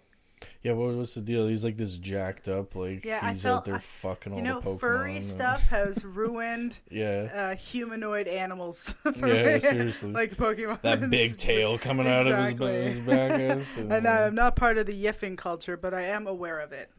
yiffing. I, I so okay. That one you lost me on. I was with you up until when you're talking about furries. What's yiffing? I don't It's know what yiffing. what furries do. Oh, okay. okay. Yeah, my friend, uh, watch, if he ever watches this, he'll be like, "Hey." Yeah, it's a the, it, it's a call following. Man, like, it is what it is. It uh, is, you know, like- if, uh, if that's what you're into, yeah, that's people cool. identify as like foxkin and stuff, Right, and like okay. wolfkin and yeah, what does the fox culture. say? yeah. Oh, I love that thing. What the surprise? I haven't thought of that. I don't know. I haven't either. To Yeah. just, just that. So, um, I, I haven't asked. Like, I, I know you're kind of interviewing me, but Yeah. where's so- your comedy like future? Like, what does you what do you want to? Mm, Like, yeah, where do you want to be? Uh, I mean, ultimately, I'm doing what I want to be doing. I think already. I think Okay. that's how I, I I try to just live my life is to just do what I want to be Nice. doing all the time. You're exactly where you want to And, be uh, right now. Yeah, I guess like I would be. I mean, if I was a huge comedian right now, that'd be amazing too. But Mm-hmm. I, I think I'm I'm really happy. Exactly, you said I'm happy where I'm where I want to be right now, and I'm glad to just be doing what I'm doing so that one day uh, I can just keep growing what I'm doing. I just want to get better at the stuff that I'm already doing, Yeah. doing more stand up. Lately, like in the last year or so, I've gotten a lot more into like film and production and Mm-hmm. and getting this ache to start acting and stuff like that too. Like I want to do things that aren't just comedy, but I Yeah. well, getting acting roles and stuff like that, or producing my own stuff, or making indie films, and along with comedy, uh, it's it's really kind of all seeded in doing the comedy and just being on stage more. You just sparked Uh, uh, yeah. something in me. I um, Exciting. I, I want to do a kind of like a documentary, and maybe even a Mm-hmm. mockumentary of just the indie comedy scene of Ottawa. mm-hmm. Because uh, some places have those, you- Yeah. and uh, why don't like? Uh, I mean, in a way, is it's a bit of uh, This is exactly what happened with stringing you along in Mm-hmm. Why do we not already have one of those? Well, that's kind of what I'm doing here in a way, right? I'm like, you know, there's all this stuff going on in other cities, and, and like you did with developing your show by emulating what other people are doing. It's kind of what I'm doing. Yeah. with my show and, and emulating what people are doing in, in this way. But by Mm-hmm. speaking to all the indie producers, so like I have, I have you booked, and, and I've had some of the other guys from Mm-hmm. the, and I'm trying to get eventually everybody that through this, you know, we have just creating discussion, and the more content that people start putting out about the Ottawa comedy Yeah. And in general, like I, I kind of took a more broad approach on just the Ottawa art scene. Like, Mm-hmm. there's people who do like what you, what you do, but they're booking bands and they're Yeah. booking those shows, but they also have the same the same goals and Yeah. initiatives, and it's the same type of audience Mm-hmm. in a way who would be going to see those those shows and those groups uh, uh, per se, and that's kind of what I hope uh, to create this sort of cross promotional Mm-hmm.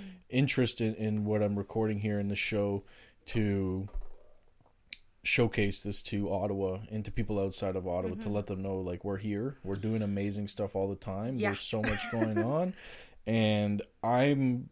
I, f- I feel like uh, I wish I was like you said I wish I was aware of more of it earlier and I mm-hmm. wasn't.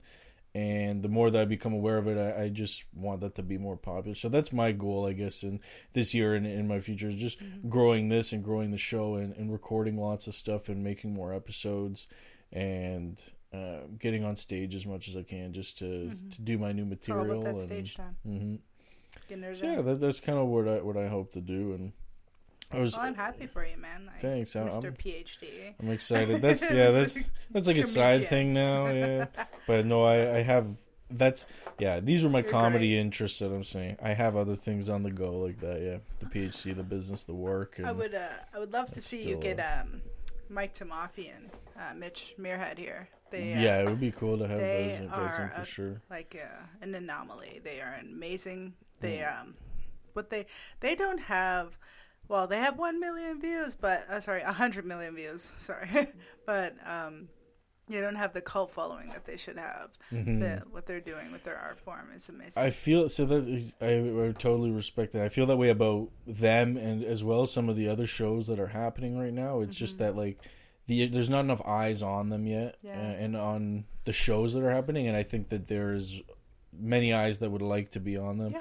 And when I look at the current podcasts that are successful, like, and again, you try to emulate some of the things that they do, Mm-hmm. but also just you know th- there's such a big scene and it's they have this um, i can't remember the, the word that they use for it but it's like their oh yeah like their camp you know Yeah. like they have a camp of guys like you've got the leah and theo and Theo uh, Von, gang, gang, gang gang, gang, gang. With, you see yeah like Theo Von and Um, what's the Okay, brian so you got callen Theo Von, you got the Church of What's Happening. You got yeah, that's yeah but they're meshed somewhat s- chur- that's um Joey Church is Joey, right? So like, I mean, they're all meshed together in a way. Yeah. But then, so like, they're in that one camp though. But then you got this other camp with like Joey Diaz and Joe Rogan and Yeah. Ari Shaffir and Tom Segura. I like what the Church of and they what, have uh, their sorry, own- uh, your mom's house is doing. Do you with know? Do- or, I've only heard like bits. Uh, so I've never uh, your mom's to it house. fully. uh, so. If you watch it, do not watch it at work. okay. um, your mom's house is amazing, and it's Tom Segura and Christina Pazsitzky. Mm. And they watch clips, they review the clips, but they watch the craziest, like darkest, craziest things. And um, they usually have a guest on. They'll have like Bill Burr or whatever have you. Mhm. But what they did with their podcast is they branched it out to rent their space Yeah. to other people. Like they're the uh, your mom's house also has the honeydew for a Yeah, guy. yeah. Uh, so that's that's one of the reasons why this Dr. place Drew. is, is Matt Buchanan Studios and why I'm kind of branding it this way because I'm open to that idea and like I, I am here for now actually, but I might be moving in like a year and I'm gonna have a, a- make a bigger space and everything and um, that's all on the paint your own some horizon. But anyways, lights. uh, exactly, yeah, just some little things I'd like to do and but yeah, like be able the fact that I could rent the space out too, and and have other people who want to have a podcast in Ottawa or who want to have a show in Ottawa, Mm-hmm. but they don't have necessarily all the resources or the equipment or the space, whatever the the scene is, that they could come here, rent the space, and use it and produce their show here, and I just get you know involved and and get the uh, recognition through the fact that I'm involved in doing it and that it's you know my my Exactly. production stuff and that sort I of thing. I find a lot and- of uh, comedians who don't get stage time but have a, a drive start producing. They'll Mhm. get their own room. yeah. Um, and then that Yeah, just gets their name exactly. Mm-hmm. out there, really. Um, And I think, yeah, more of that is good. And for these Mm-hmm. guys, like like you're saying with the Mitch and Mike show, just putting out that they, all these people could, and I think you know, as long as you just keep on doing it, eventually, I think we'll develop that big following that they could. Because all the people who are fans of those other shows, all those ones that we just named that Yeah. are from those camps, but they all seem to be these place people in LA. Basically, you know, they've got this big group. yeah. But when you look at Ottawa, I mean, we're not, and, and the people we are around aren't necessarily that famous or as celebrity as that. But we have the same potential to to Mm-hmm. Yeah. become that in time, and Exactly. the same drive and, and happening right now. It's all happening now, Yeah. and to. I don't know. I hope that this, you know, when I look back on it in ten years, kind of thing, that going through this series and this process, like, is able to one way to look at, you know, look at how Ottawa, what, what's happened here, Mm-hmm. Yeah. and It's a, Yeah. Janelle, if you're watching this in. 10 years, are you happy? I hope so. I hope so. I'm Yeah. Yeah, no, it's um, uh, I'm listening to uh, Bo Burnham. Bo Burnham, yeah, Yeah, and he has funny. this song "Are You Happy?" I was listening into it. The uh, I'm great. Boyo. I'm the greatest rapper ever. Yeah. I used to love that song. Uh, I like uh, my whole family thinks I'm gay. Sorry. That's true, Yeah, uh, good- my my my family thought I was a lesbian for the longest time. Oh yeah. Um, because uh, I was just a tomboy and lots of it. Mhm. It's just because like I don't produce a lot of estrogen. Mhm. I actually have to take estrogen. Is that Um, right? yeah, because I have um have a uh, condition, and it, it it was like my lack of femininity is due to my condition, not because I'm a lesbian. But They people were taking it the other way around or something. So. people don't if the, when they don't know, Mhm. that's when the brain just starts snowballing, and then Oh, they come up to their own it- oh, yeah, conclusions. Hence, why conspiracy theory is Mhm. a thing. Like I have in my new bit that um, uh, the chemtrails one, the vaccinations cause Mm-hmm. autism. uh, the Earth is not flat per se, but an oblong disc, and that lizard people and the highest forms of power are turning the frogs gay for some reason. And then, like, the only conspiracy theory I can get behind is uh, that the Virgin Islands were only named as such by a large donation from the Jeffrey Epstein Corporation.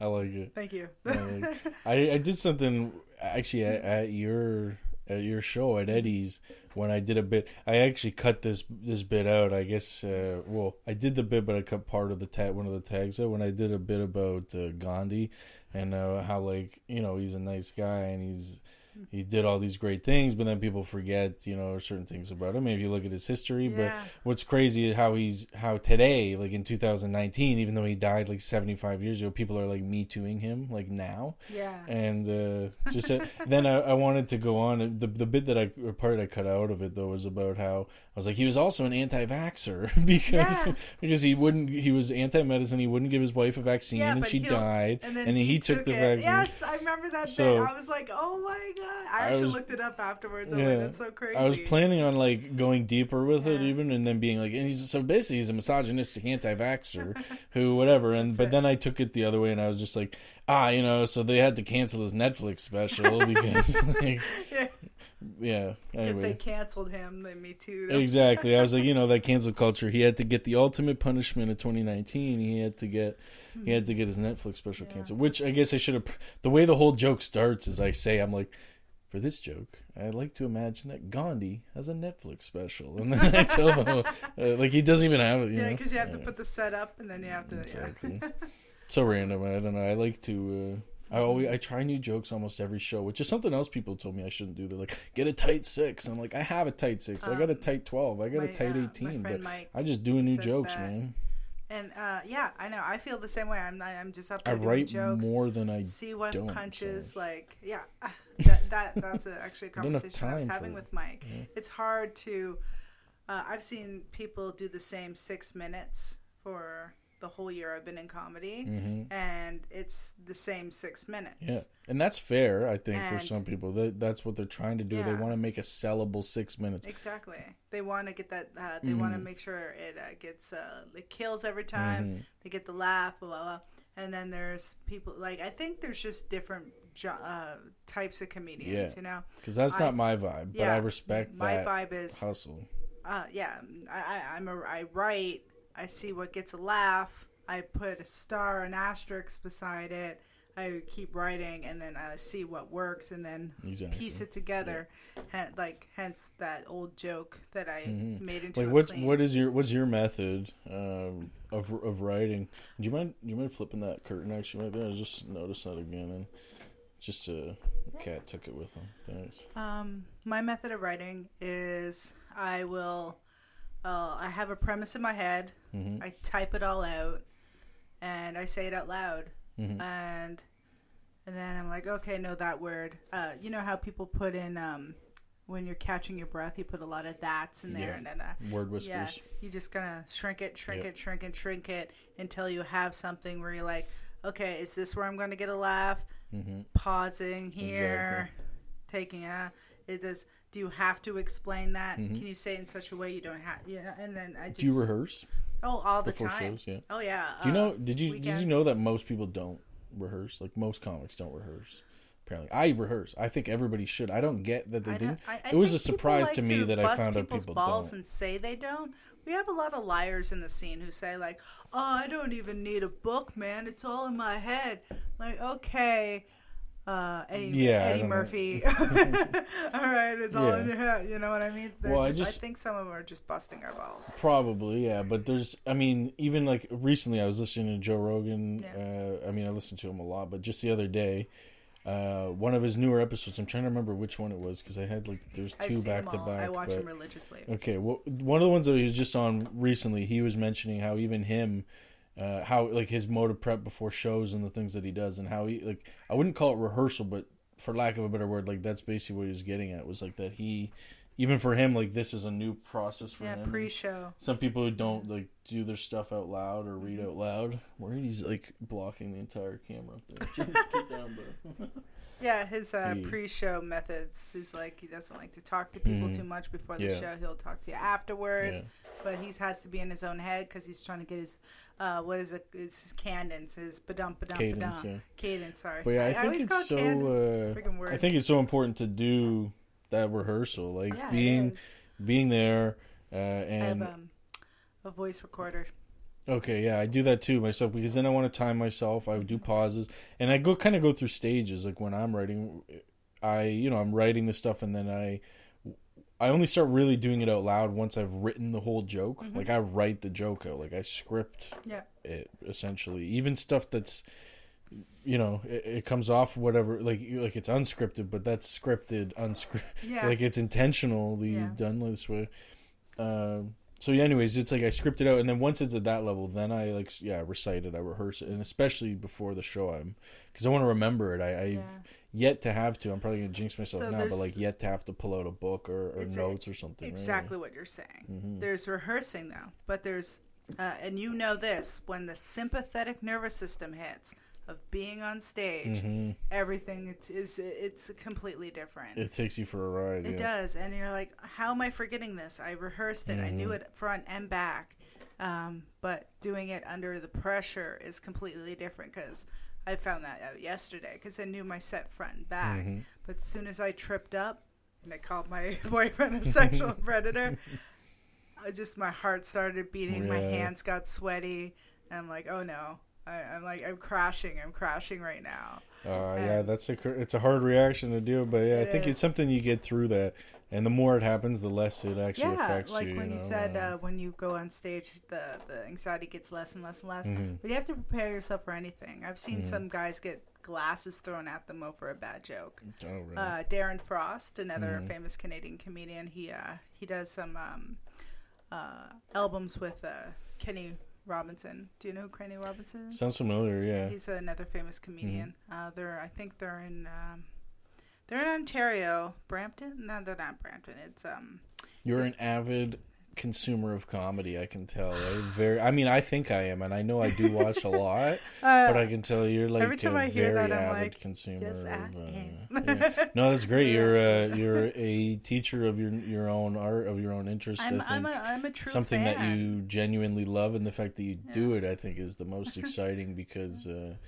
too many people don't do things that they would spend their spare time on. Like if you would you spend your spare time listening to lots of comedy, you probably don't have a hard time when you you know convincing yourself to go and do comedy. You know, it's Uh, like exciting. As soon as I stepped yeah. into it, I'm like, like you see, yeah, you've obviously been be. listening for years, even before you Yeah. started, right? So oh, and I always had something to say. yeah, You know what? I find me when I before when I was trying to do my jokes, like before, I- like I was before they're written down. You know what I mean? You're Mhm. just telling jokes to your friends, your family. hmm People thought I was serious to the point Mhm. where I people kept me at an arm's length okay, because they're Yeah. like that bitch be cray cray. How can she say that? You know? And I'm like, I'm just joking. They're like, Are you really? I'm like, Oh great, great. No, like I've lost a friend because I Uh. I tried some like because um, making people laugh. I felt making people laugh in a group setting. Like if I got them, Mhm. I'm if I got them on that first joke, boom, boom, and it just that, and it, it, it like it Yeah. snowballed into like, wow, I was uh, But- maybe I wonder if your friends were this way. Like I was lucky with my friends for sure that I, I felt like I, I got to play that role enough, but a lot of my other friends also played that role. So it's like we'd snowball off each, Each other, other, which was so fun, and like they would just be funny. And I think just liking comedy and being funny and having friends who are funny yeah, uh, is is so helpful and meaningful, and like it gets that I don't know, it's that kind of vibe I live off should of. be comedians who hmm who Me will too, never be absolutely. on the stage. Like uh, I've my done my best Charles, to get them up. My friend Charles Stewart, um, funniest guy. Like Shout out to Harrison Ramsey. That's one of my be- he, best friends. He's gonna gotta get him on stage soon. He's my been talking friend about uh, Billy Juice Guy Yo. Uh, he he that's his nickname, Juice Yeah. Guy. it. Juice Uh, guy. Yeah, he's uh he's a character Is he like a within himself. steroid guy? Or is he like big into steroids, juice guy, or is he more like no, he used to. like, uh, got the juice every time you saw him, he had this green liquid, and he, he it was like a neon Okay. green Kool Aid, Oh yeah, and he He's was drinking to it when like he was 12 younger. So everyone called drinks. him the juice guy because he always had the green juice. Yeah, Yeah, it was just a, his uh, thing back in the day, and uh, uh, I find these guys like, oh, uh, I, even asked them like, "You- get your six minutes, come on stage, and they're Mhm. like, no, we're more funny in the moment, we're funny Yeah, off stage. I get it. And if you don't want to do comedy, I think it, Yeah. it requires a certain extra like level of drive or interest to really do it. Like for me, it was my buddy George Bernick, and he was he still does comedy. He was the guy who was saying was the VP of the Yeah. comedy club with me. He he got me into comedy. He started before I did. Uh, doing stuff at Yuk Yuk's too and all that. And then at the time when we started, there wasn't a big indie scene. There was a couple other shows. Uh, Dan Siggy was producing a show at Pub 101. I remember that. and now there's a, a new show at Pub 101 with Rami Yeah, and and, Joel. Uh, and Joel, which is cool. And, and that's doing well. I'm going to talk to them soon out there. And uh, They would love to have you on. Like the yeah, big thing is ask all amateur comedians. Just ask. yeah, That's, yeah, That's a big thing. Them- So uh, yeah, they they had all these shows, and at the time it was just me. It was mostly just Yuk Yuk's though, and Absolute, and a couple Mm-hmm. indie shows, and it was different. It wasn't as regular, uh, and it's definitely grown a lot. But uh, and so yeah, like he introduced me to the. The, Nice. the old scene and how it went back then, and the old sign up, which wasn't. I mean, it's similar actually to how it is now. There's, there wasn't as much on on social like that, and anyways, we just started doing shows, and it was great. And I was doing them with him a lot, and uh, I love the yeah, scene. it's so I, much fun I, I- I do love the and just scene. hanging out in the clubs and with the co- the comedians like they're That's the best part they're of the the, best summer people for me. so funny yeah. Yeah, not a care in the world and hanging out with people, not like-minded people per se. Like, I don't want to be in an echo chamber, but I do like to hang out with Mhm. people who have like a different view on the world. yeah they they and they get it like a bit about comedy it's something you you have that common interest like well sometimes I wonder what do you would you say are some of like the advantages disadvantages of doing your show in uh, like in a diner so you've had the experience Oh, of doing a diner yeah. and doing a theater now I- like a I- big yeah, theater what I would wish uh, I wish I had a hundred and twenty seat. Okay so the main would you say that's the biggest challenge is like not enough seats or just you would rather have more Uh, seats not enough seats for the things that I pull off. yeah okay because my Gotlands Yeah. and my showcases now that I um I rent out my space to, um like I'll uh, switch a a date uh to a showcase for Mhm. amateurs that do in a college like a comedy college, um and they bring everybody and like Mhm. Gotland brings everybody and it's just we're only can sit forty five to fifty people in that little Okay, space yeah. and. Uh, You find a lot of people order food and that too when they're at the shows, or are most people there to just show up, have a I'll- drink, and watch I'll the tell comedy? you, I'll tell you this: people at Gotland, the indigenous shows, oh, they love to eat. Okay. Yeah, Yeah. but with the Do you make any special dishes or anything like that? Um, no, it's, Yeah. it's just normal stuff. Keep it real. Yeah, the normal stuff there. Like I would love to make an Indian taco, but Mm. Who is Eddie? Is he a guy? Eddie? Uh, yeah, Eddie's a Yeah, guy. Eddie's he owns guy, Eddie's yeah. Diner. He is. Uh, he does exist. He doesn't Mhm. show up to the shows because he always works mornings. So Okay, he's usually in bed by the time our show. Has he been there, like in that spot in Auto for a long time, kind of thing? Or? I don't know that, that well. Uh, My twin sister would know, yeah. I- Well, you said she's been there for like ten years. So Yeah, he's been there for at least ten years then. well, it was Corner Bar and Grill. Oh, is that what it was Eddie before? came in about Hmm. four or five years ago and Okay. switched it out. Yeah.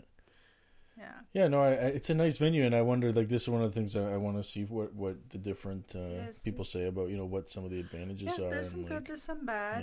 yeah. Uh, but you know what? Uh, it's I'm ex- I'm happy with. I'm very Mhm. grateful for what I have, and What's your setup these days now with uh, comics? How many how many do you usually try to book in a night? Um, 10. You do ten, um, including host and feature, or so Uh, eight plus two, or it, it goes up to eleven sometimes. So there's host, feature, and then there's eight to nine acts. In okay.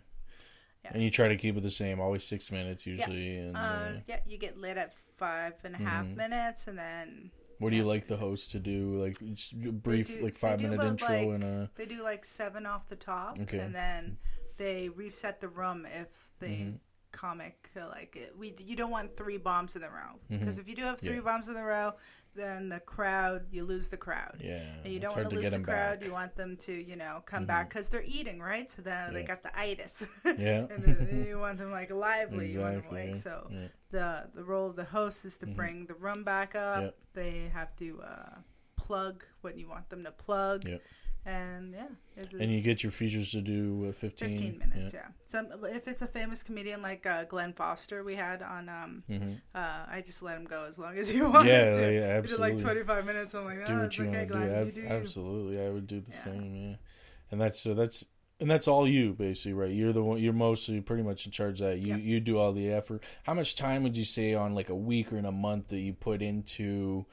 Just, just the Eddie show, and then like just the Gotland Like- all together. Like, like even like home stuff that I'm yeah, like all the stuff. computer, What like is what's some yeah? Ugh, What is the the biggest back end stuff that an you have to hour a day just on promotion. Okay, what's the main promotion avenues? That like, what's the main thing you I do use for a lot of Facebook. Yeah, A lot of uh, I, like I, uh, creating events or Facebook ads, ads, and stuff. Yeah. events. Um, it goes even into the wording when I put uh, because people don't want to read a huge Yeah. t- twenty page paragraph. You know, just want the info. Yeah, Yeah, they just it- want the info. They want it to pop. They want Yeah. it to, and you and you can see that on other things that get a lot of likes. Mhm. So it's almost like Instagram in a way. What sells? You know, I don't like to use sex. I don't like to use sex. so I just like see what sells, what cap catches people's eye, what does this, what Mm-hmm. Yeah. does that, and it's, it's a lot of that. And I put a, a, a So you spend like an hour a day effort, on that but at a lot home, of effort at the same time. and then the other time is what like correspondence, like hey, talking to all the comedians, booking them. I do this thing. um, I do this thing where I go to other indie rooms, Mhm. and if I see a good com- uh, a new amateur comedian, Mhm. and um, I'll go up to them and I'm like, I have my own indie room. Like I have my own. Mhm. If you want a spot, just look up for like comedy at Eddy's. Yeah. Come my way. You find a lot of people will reach out to you that way Mhm. after that. Yeah. Yeah, and I, I go up to them because that's how I thought it was going to be.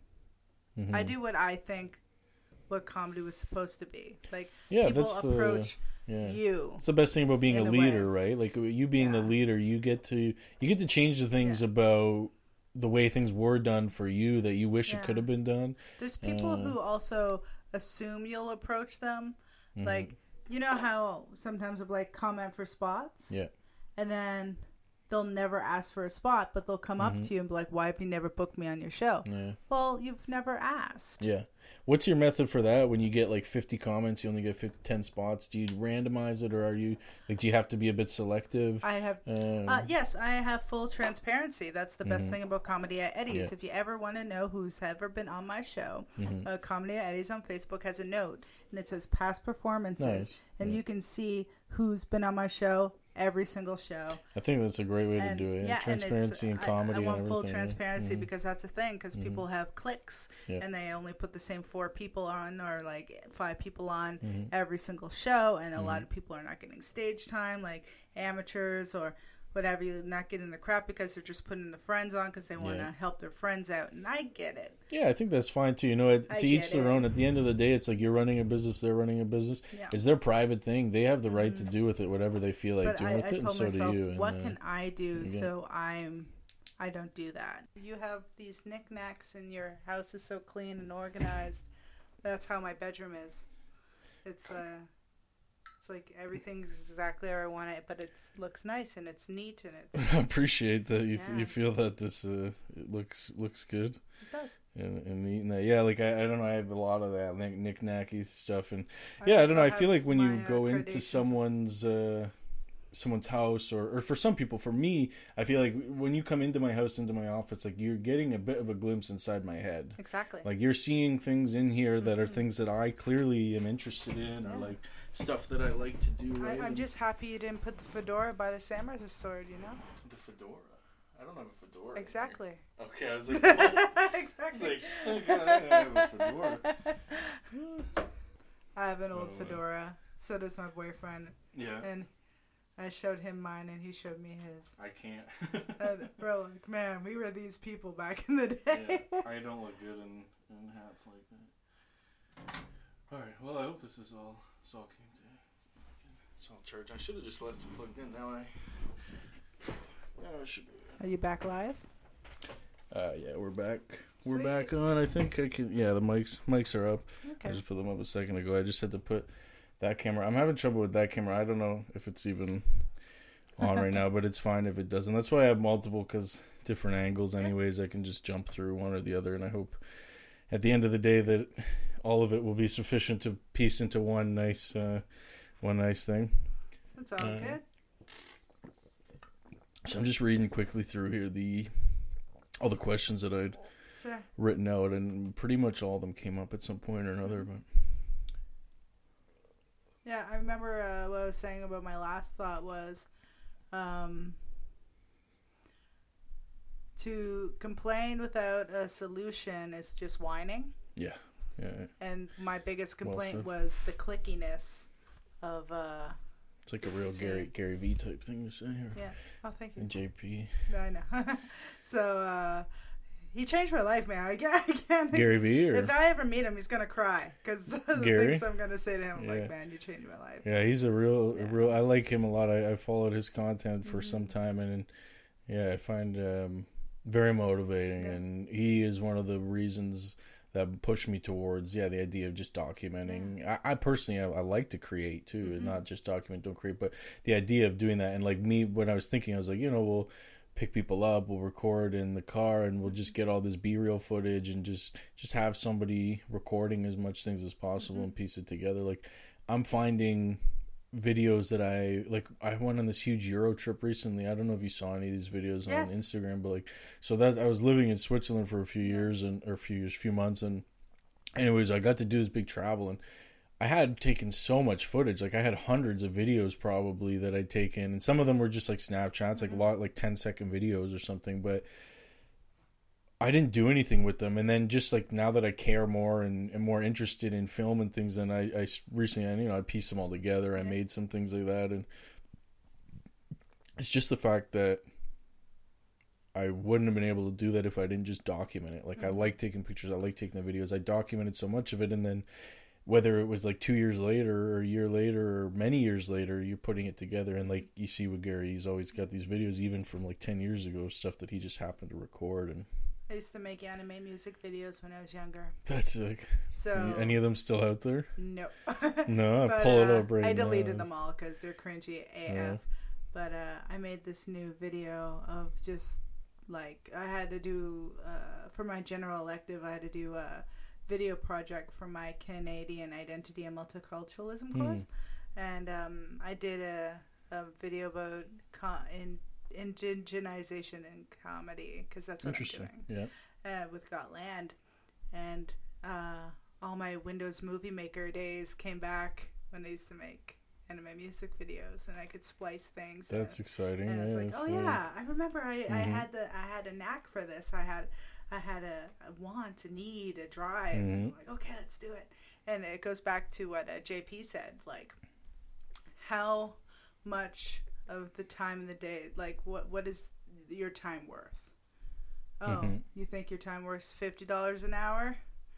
Then what are you doing at six hours a day on the toilet, to, like playing Yeah. video games? You know what I mean? No, it's a good Yeah. time management too, right? It- it's like yeah, all the time that you have, and you have to put a price on that, Mhm. and otherwise hire people to do the things that you can't do. Like Exactly. I work in as a scientist, I work in big teams, and I'm lucky enough for a lot of those teams to be at the top or the second from the top of the team, basically, and then we have.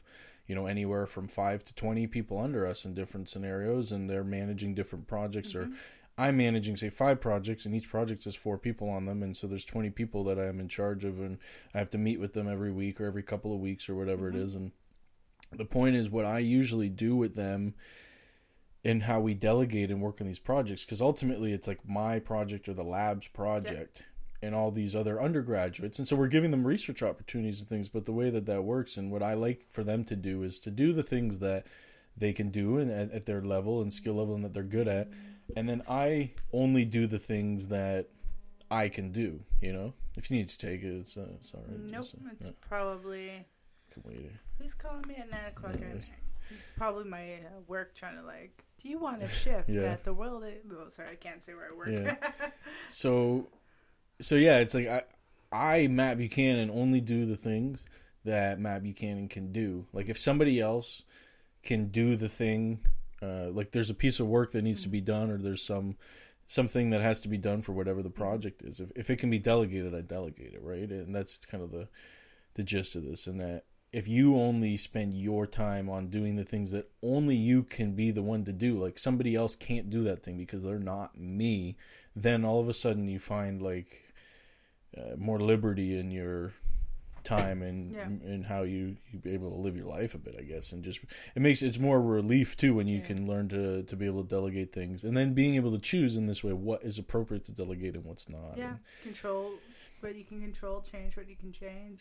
Yeah Yeah. exactly Yeah, I think AA has that big thing. What what AA says, it's like, um, it's a saying. It's uh, knowing the difference between what you control and what you can't change, and then Hmm. difference. I'm butchering it, but there's a few drunks out there know who know exactly Yeah. what you're getting at they're like yeah yeah no i remember that step yeah i, I Yeah. fell off at that step Mhm. So- no worries.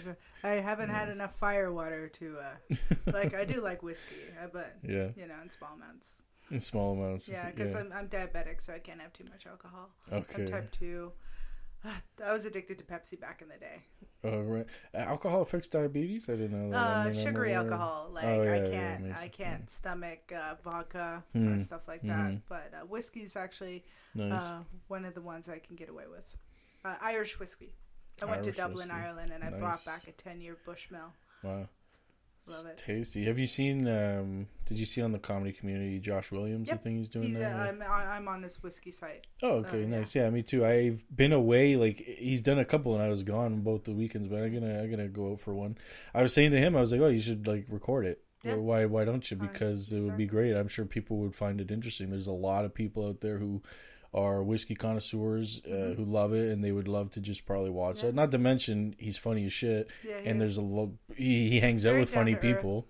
yeah. Uh, yeah, he's one of my. He's been around since even well before I was, and he was one of the friends in comedy that I have who's still here, like in Ottawa, doing comedy successfully today. That was here when I was first around, and I'm very thankful, yeah, that for him and the fact that he, you know, is, is kept on like helping me out and Yeah. giving me advice and stuff like that and, along the way. Yeah, Yeah. Uh, Josh Williams was the guy who told me don't bring notes on stage. Yeah, yeah. I mean, that's a good. I mean, you should know that. Yeah, so I just- stopped bringing yeah. notes on stage, except for that It one time better. where I brought the yesterday where I brought my book on Mm. stage. See, there's some guys who totally rock the book. Like somehow they can show up Well, there and they they they, with the are book. just fine with having the book, books, yeah. Or they just don't prepare enough and they know that it's a they they know that it's an amateur show and they're just like eh Or a brand new You know? material they wrote that morning. Exactly. they didn't have time to rehearse. And like, oh, makes sense. yeah. And I think sometimes you'll see it maybe even too with the guys who are more pro when they do an amateur show that they're genuinely like fully working on a brand new bit.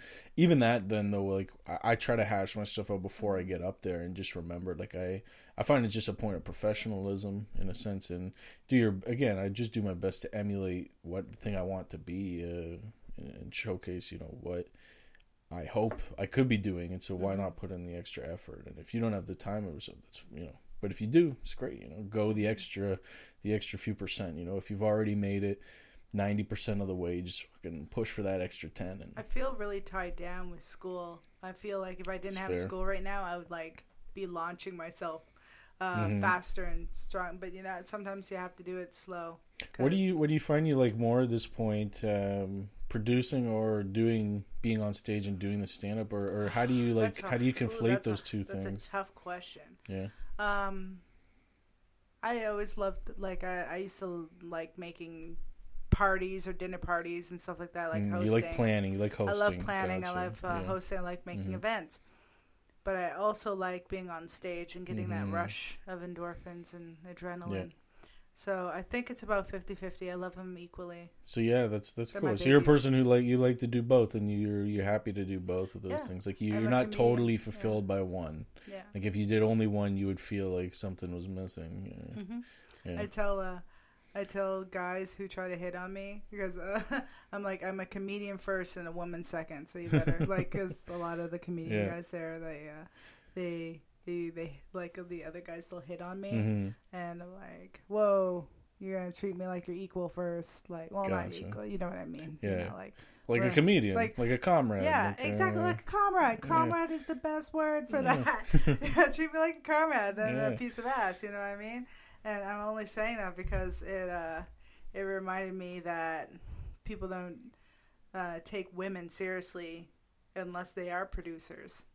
Oh, have you found that? Is that something you've experienced, or like? Sometimes uh, I- it, it just comes Yeah. to the guys who think I'm a, just a piece of ass, like, and then like, oh, you run your own show, oh, then, oh, then they're gonna try to give me the respect they they Hmm. believe I deserve now. Hmm. Like, dude, like you were hit on me like five seconds Yeah, ago. I mean, in one way, that is uh, a a bias and something that doesn't make sense. But to an extent, in I mean, from them looking at it just like from a female point of view, but when they do find out, okay, you're a producer. I mean, from a business acumen point of view, it makes sense in a way. I mean. To show more respect, not that they should show any less respect, male Yeah. or female, but it's like, oh, because like you you have an established business acumen, you you're doing something successfully in a way.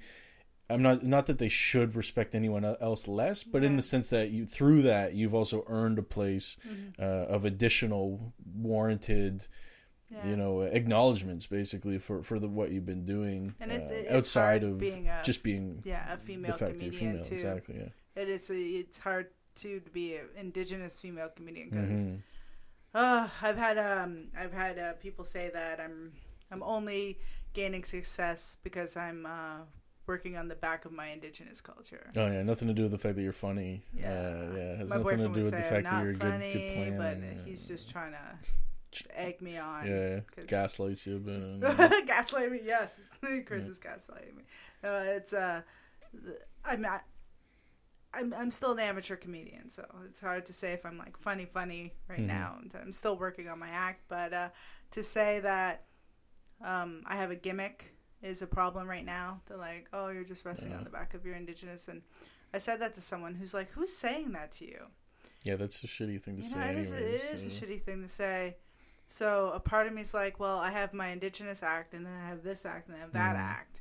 You know, now I feel like I have to have a separate act just to shut Yeah. some people up. And you know what? It, it- I have I have different I acts, I have different yeah, material. you do whatever you I want to forgot do. where I was going with this. It's uh, oh yeah, Yeah. it's uh it's they don't take me seriously because they think oh you're just another oh look he's the Italian guy doing Italian jokes. Yeah. You know that's what they think. That that's who Mhm. I'm trying to be. And um, Yeah, I mean, well, there there's something to be said for like the Italian guy doing Italian jokes or the brown guy doing shawarma jokes. Like, there's certain Mhm. things that are considered hack, but like, I mean, Yeah, hack is word I was hack is for. separate from telling jokes about what is culturally interesting to you, and and like that's so separate of. I a know. thing. And whoever's saying that is obviously just insecure as shit about themselves. Yeah. Like they're totally eh, have their own insecurity, and they're just trying. You know, people want to.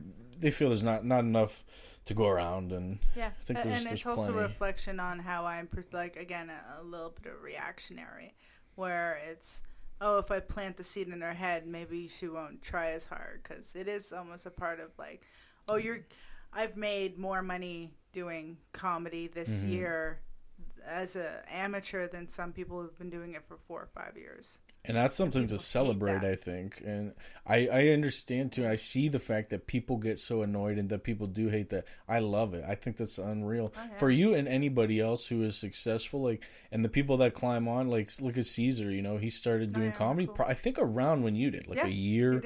A year ago, and he's a regular feature host, and like not like Yuk Yuk's. not regular, but he's there a lot. He, Yeah. But he, mind you, I mean, he did every step. He put in all the work. He shows up all the time, and he's so funny. But the point is, there's some people who, you know, they might envy that because he, he came in and he just banged. But like, Mm-hmm. Good do. for I- him. you I'm- know, we celebrate who, those uh, things, and I- same for you. Yeah, I see that too. I uh, there was this one guy. Uh, I think we'll uh, we'll pretty much end on this because we're going. Um, I'm I'm doing a Black History Month show, Okay.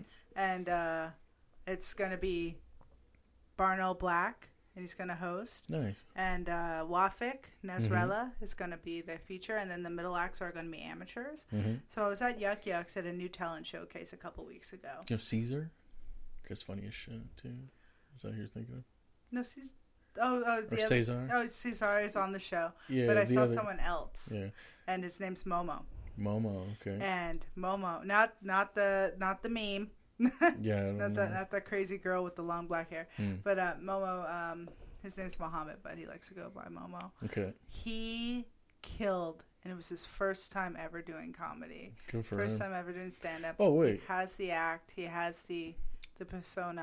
Uh, wait, does he have like Yes, hair? yes. He t- told some masturbation jokes. Yeah. Oh, Momo. Okay, okay, I'm yeah, I'm such a cock. I'm calling him by his Instagram name, I think, because on Instagram or his rap group is um, King Caesar or something like this. oh so no, that's that's, why. I a was- different guy. You're thinking of King Caesar. The two of them I'm together. Momo. but Momo, but are they the ones together? alike. No, No. Okay, they're two but different people.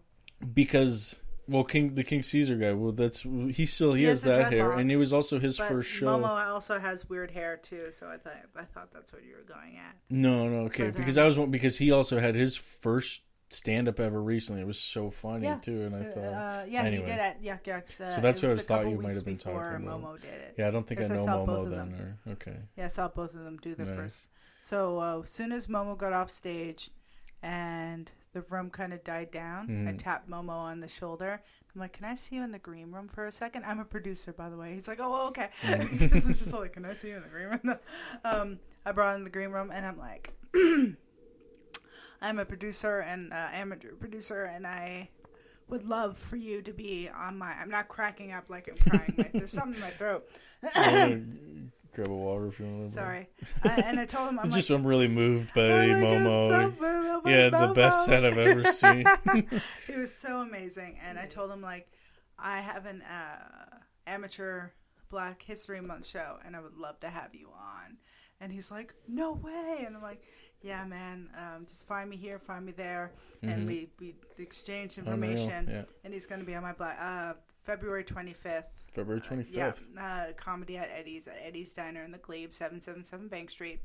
Uh, for Black History Month, it's only gonna be a five dollar show, and Momo will be there, and hopefully, like he he brings it. And Wafik and and Wafik and uh, uh, yeah, and uh, Barno Black Barno. Yeah, and uh, Don Zanklin and uh, a couple other newbies. Wicked. Yeah, I know. I'm I'm so excited, and uh, it's not a gimmick.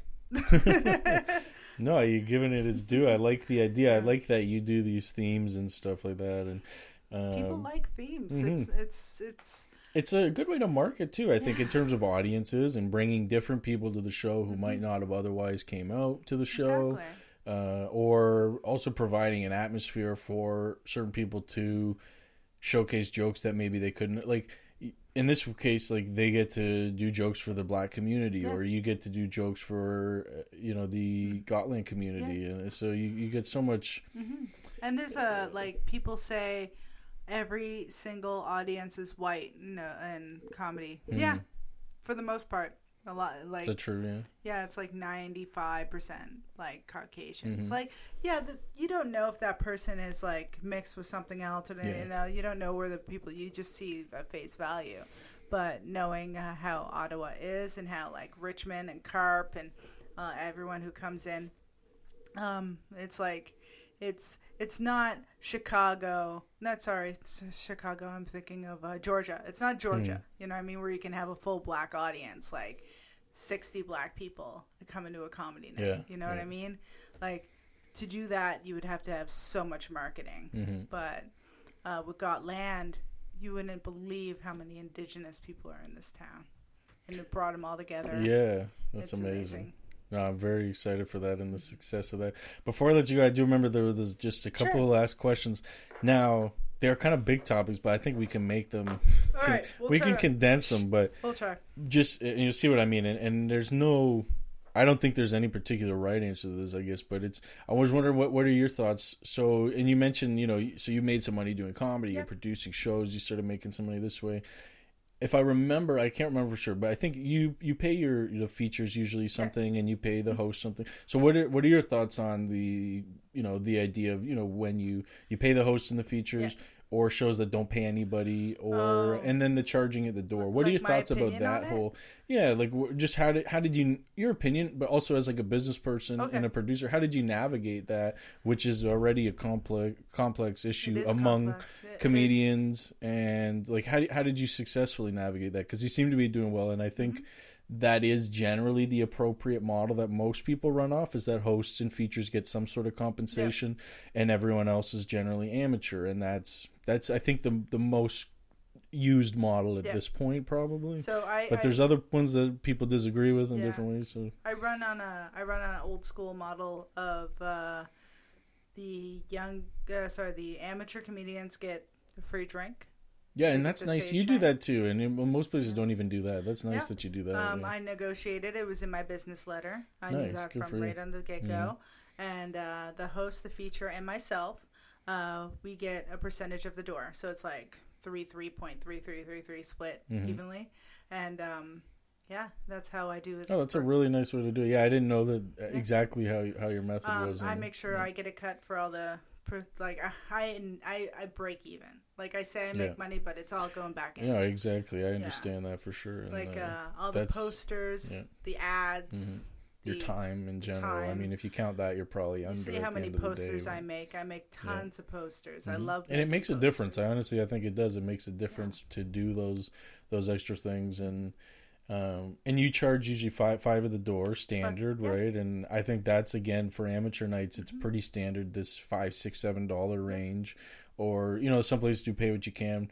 And then there was that whole dispute about you know don't not paying or not c- collecting any money, and that's its whole own the- discussion. That's the funny Mhm. thing is because I was going to be one of those people. I was going to be um, like, I just want to do it for the the for the love, yeah, for the but love and the love of the craft Yeah. because I am a big comedy fan. and that's I think it's a someone stopped me. respectable a respectable idea to want to do that and admirable but i also and i don't mean any offense by this but it, also probably is just it's a naivety that makes you think that it, it's possible. And you don't necessarily realize that oh that might that actually yeah. won't lead to success. Yeah. uh, it seems to be i don't know i've never produced a show but from what i've seen in the and heard from other people it, it seems that having a show where you don't charge anything even five dollars is, is a poor idea and not successful. It that seems to be the general impression. uh, um, i would tend to agree with remember i think it's appropriate to charge at least five you gotta remember charge that something respect thing we were talking about? yeah It's, it's it goes along that like Mm. people um, respect more when they paid something. yeah You know? that makes sense they want to Yeah. they're invested Yeah, I Mm. find a lot of hecklers come to shows that are like pay what you can, like okay drunk people off the street. They're like, "Hey, what's going on here? Oh my god, like it's a Yeah. comedy show." Now, I, I guess I should. now that I'm, thinking of it, there is one exception that I'll, I'll note, and it, it is an anomaly in its own right. It is the Edinburgh Fringe Festival, and I think other Fringe Fests work like this too. And this, I mean, it's totally different. It's not even part of the same conversation, really. I mean, first of all, it's in Edinburgh, it's in Scotland, in a different country. But during the Fringe Fest, there are professional comics who do pro shows. Like when I saw Ari, I think I maybe paid twenty dollars. Like it was very inexpensive tickets to see very big comics. But then there's also many, many free shows. I'm talking hundreds, maybe even more than a thousand free shows that go on in the span of like ten days to two weeks, and they're all free, but they're always highly attended. And I loved this free th- model. I showed up in Edinburgh uh, maybe at like 10 at night and it was my first night there. I was there for about a week and I was like, "Oh, what am I going to do?" It's like 10. I know Fringe is on. I figured, "Oh, the last Yeah. show's probably gone." I went and checked the list. They have shows going for free or generally free, but always pay what you can Yeah, going up until like 2 3 a.m at night and i went i showed up at like 10 and i caught mm-hmm. like three shows before the end of the night still and it was amazing and all free some of the funniest shit i've ever seen yeah. Those comedians are Yeah. getting paid though. Like some of them are yeah, yeah, yeah. or uh, they get at the door yeah. or they get the cut yeah Yeah, it's uh, what is it? It's like a producer's mind. Like nothing's ever really for free. yes Like uh, no Eddy's lunch Diner, they make their money from all their sales. hmm uh, food sales, and that's something we discuss. Some some people will say, "Hey, I'll get a percentage of your food sales." You Mhm. know, it's an option right or yeah. Yeah. they want food or drink and i think maybe that depends perhaps on how successful it is or like how much business you're really driving eh? exactly. If, Like with Gotland and the big ones when I'm packed, yeah like they love those shows. They hate the fact that it's stressful, but Mhm. they, they love that they. they're who's they Uh, the comics or oh the diner yeah Yeah, because people are buying food, they're Mhm. buying alcohol, they can finally get rid of that keg, Mhm. you know. Um, uh, but what was gonna say? So about- you you think, uh, and from your experience, like generally, the show, uh, like Eddy's Diner is always busier when you have shows than it is just regularly, eh? For that sure. was the sell. Yeah. And that's how people like um, uh, Gerald Farmer, he uh, um, from Halifax, he gets to uh, have these venues because Mhm. he pitches it that way. Mhm. You have no one here on a Tuesday or Wednesday night. I can bring you up to 40 people. I just need a, a outlet so I can plug in my speaker, and my. Yeah. microphone, and my spotlight. It's all about the the avenue and the vision to do that. I think. And Yeah. That's pretty incredible that you went from, you know, starting comedy uh, a year ago to starting a show almost right away, and then you know actually having the first jump just a few months later to another show, and now even more coming. And I think uh, maybe that's a good place to wrap it up. It and. Thank thanks so much, much. Janelle. Uh, I really appreciate you coming. Uh, you know, it was great to have you on. Uh, I look forward to you know having you again sometime, Sure. And and you know we'll do some follow up to this in a in a in a bit of time. Exactly, that would be great. So it was w- wonderful to have you. Thanks again. If you want to remind everybody uh, the times of the show, so uh, Sure. Eddy's it's a bi-weekly comedy at Eddy's. Yeah, Just give us on your social. bi-weekly Tuesday show in the Glebe at 777 Bank, Lucky Sevens. Uh, it starts at 7, 7 p.m. to 9 p.m., and it's a $5 show, Comedy at Eddy's. Awesome. And then the next Gotland show, you have one at Carleton, Yeah, it's uh, January fifteenth. January 15th, and then we're talks with Cornwall and Toronto. If you want to keep up to date with any Gotland, it's on the Comedy at Eddy's on Facebook. Wicked. Thanks so much, Janelle. All right. Take care, everybody. That was Janelle Niles, Comedy at Eddy's and the Gotland Show. Everybody go check out her show at Eddy's. All the comedians have a great time there. It's a very popular show and it's one of the fastest growing shows lately. It's it's a great time in Ottawa. Go check it out. 777 Bank Street. And you can find me at Matt Buchanan Studios on Facebook and Matt underscore comedy on Instagram and Twitter and Matt Buchanan comedy on YouTube and Facebook. Check us out there. Like and subscribe if you feel like it. And otherwise, we'll see you next time. Take care. God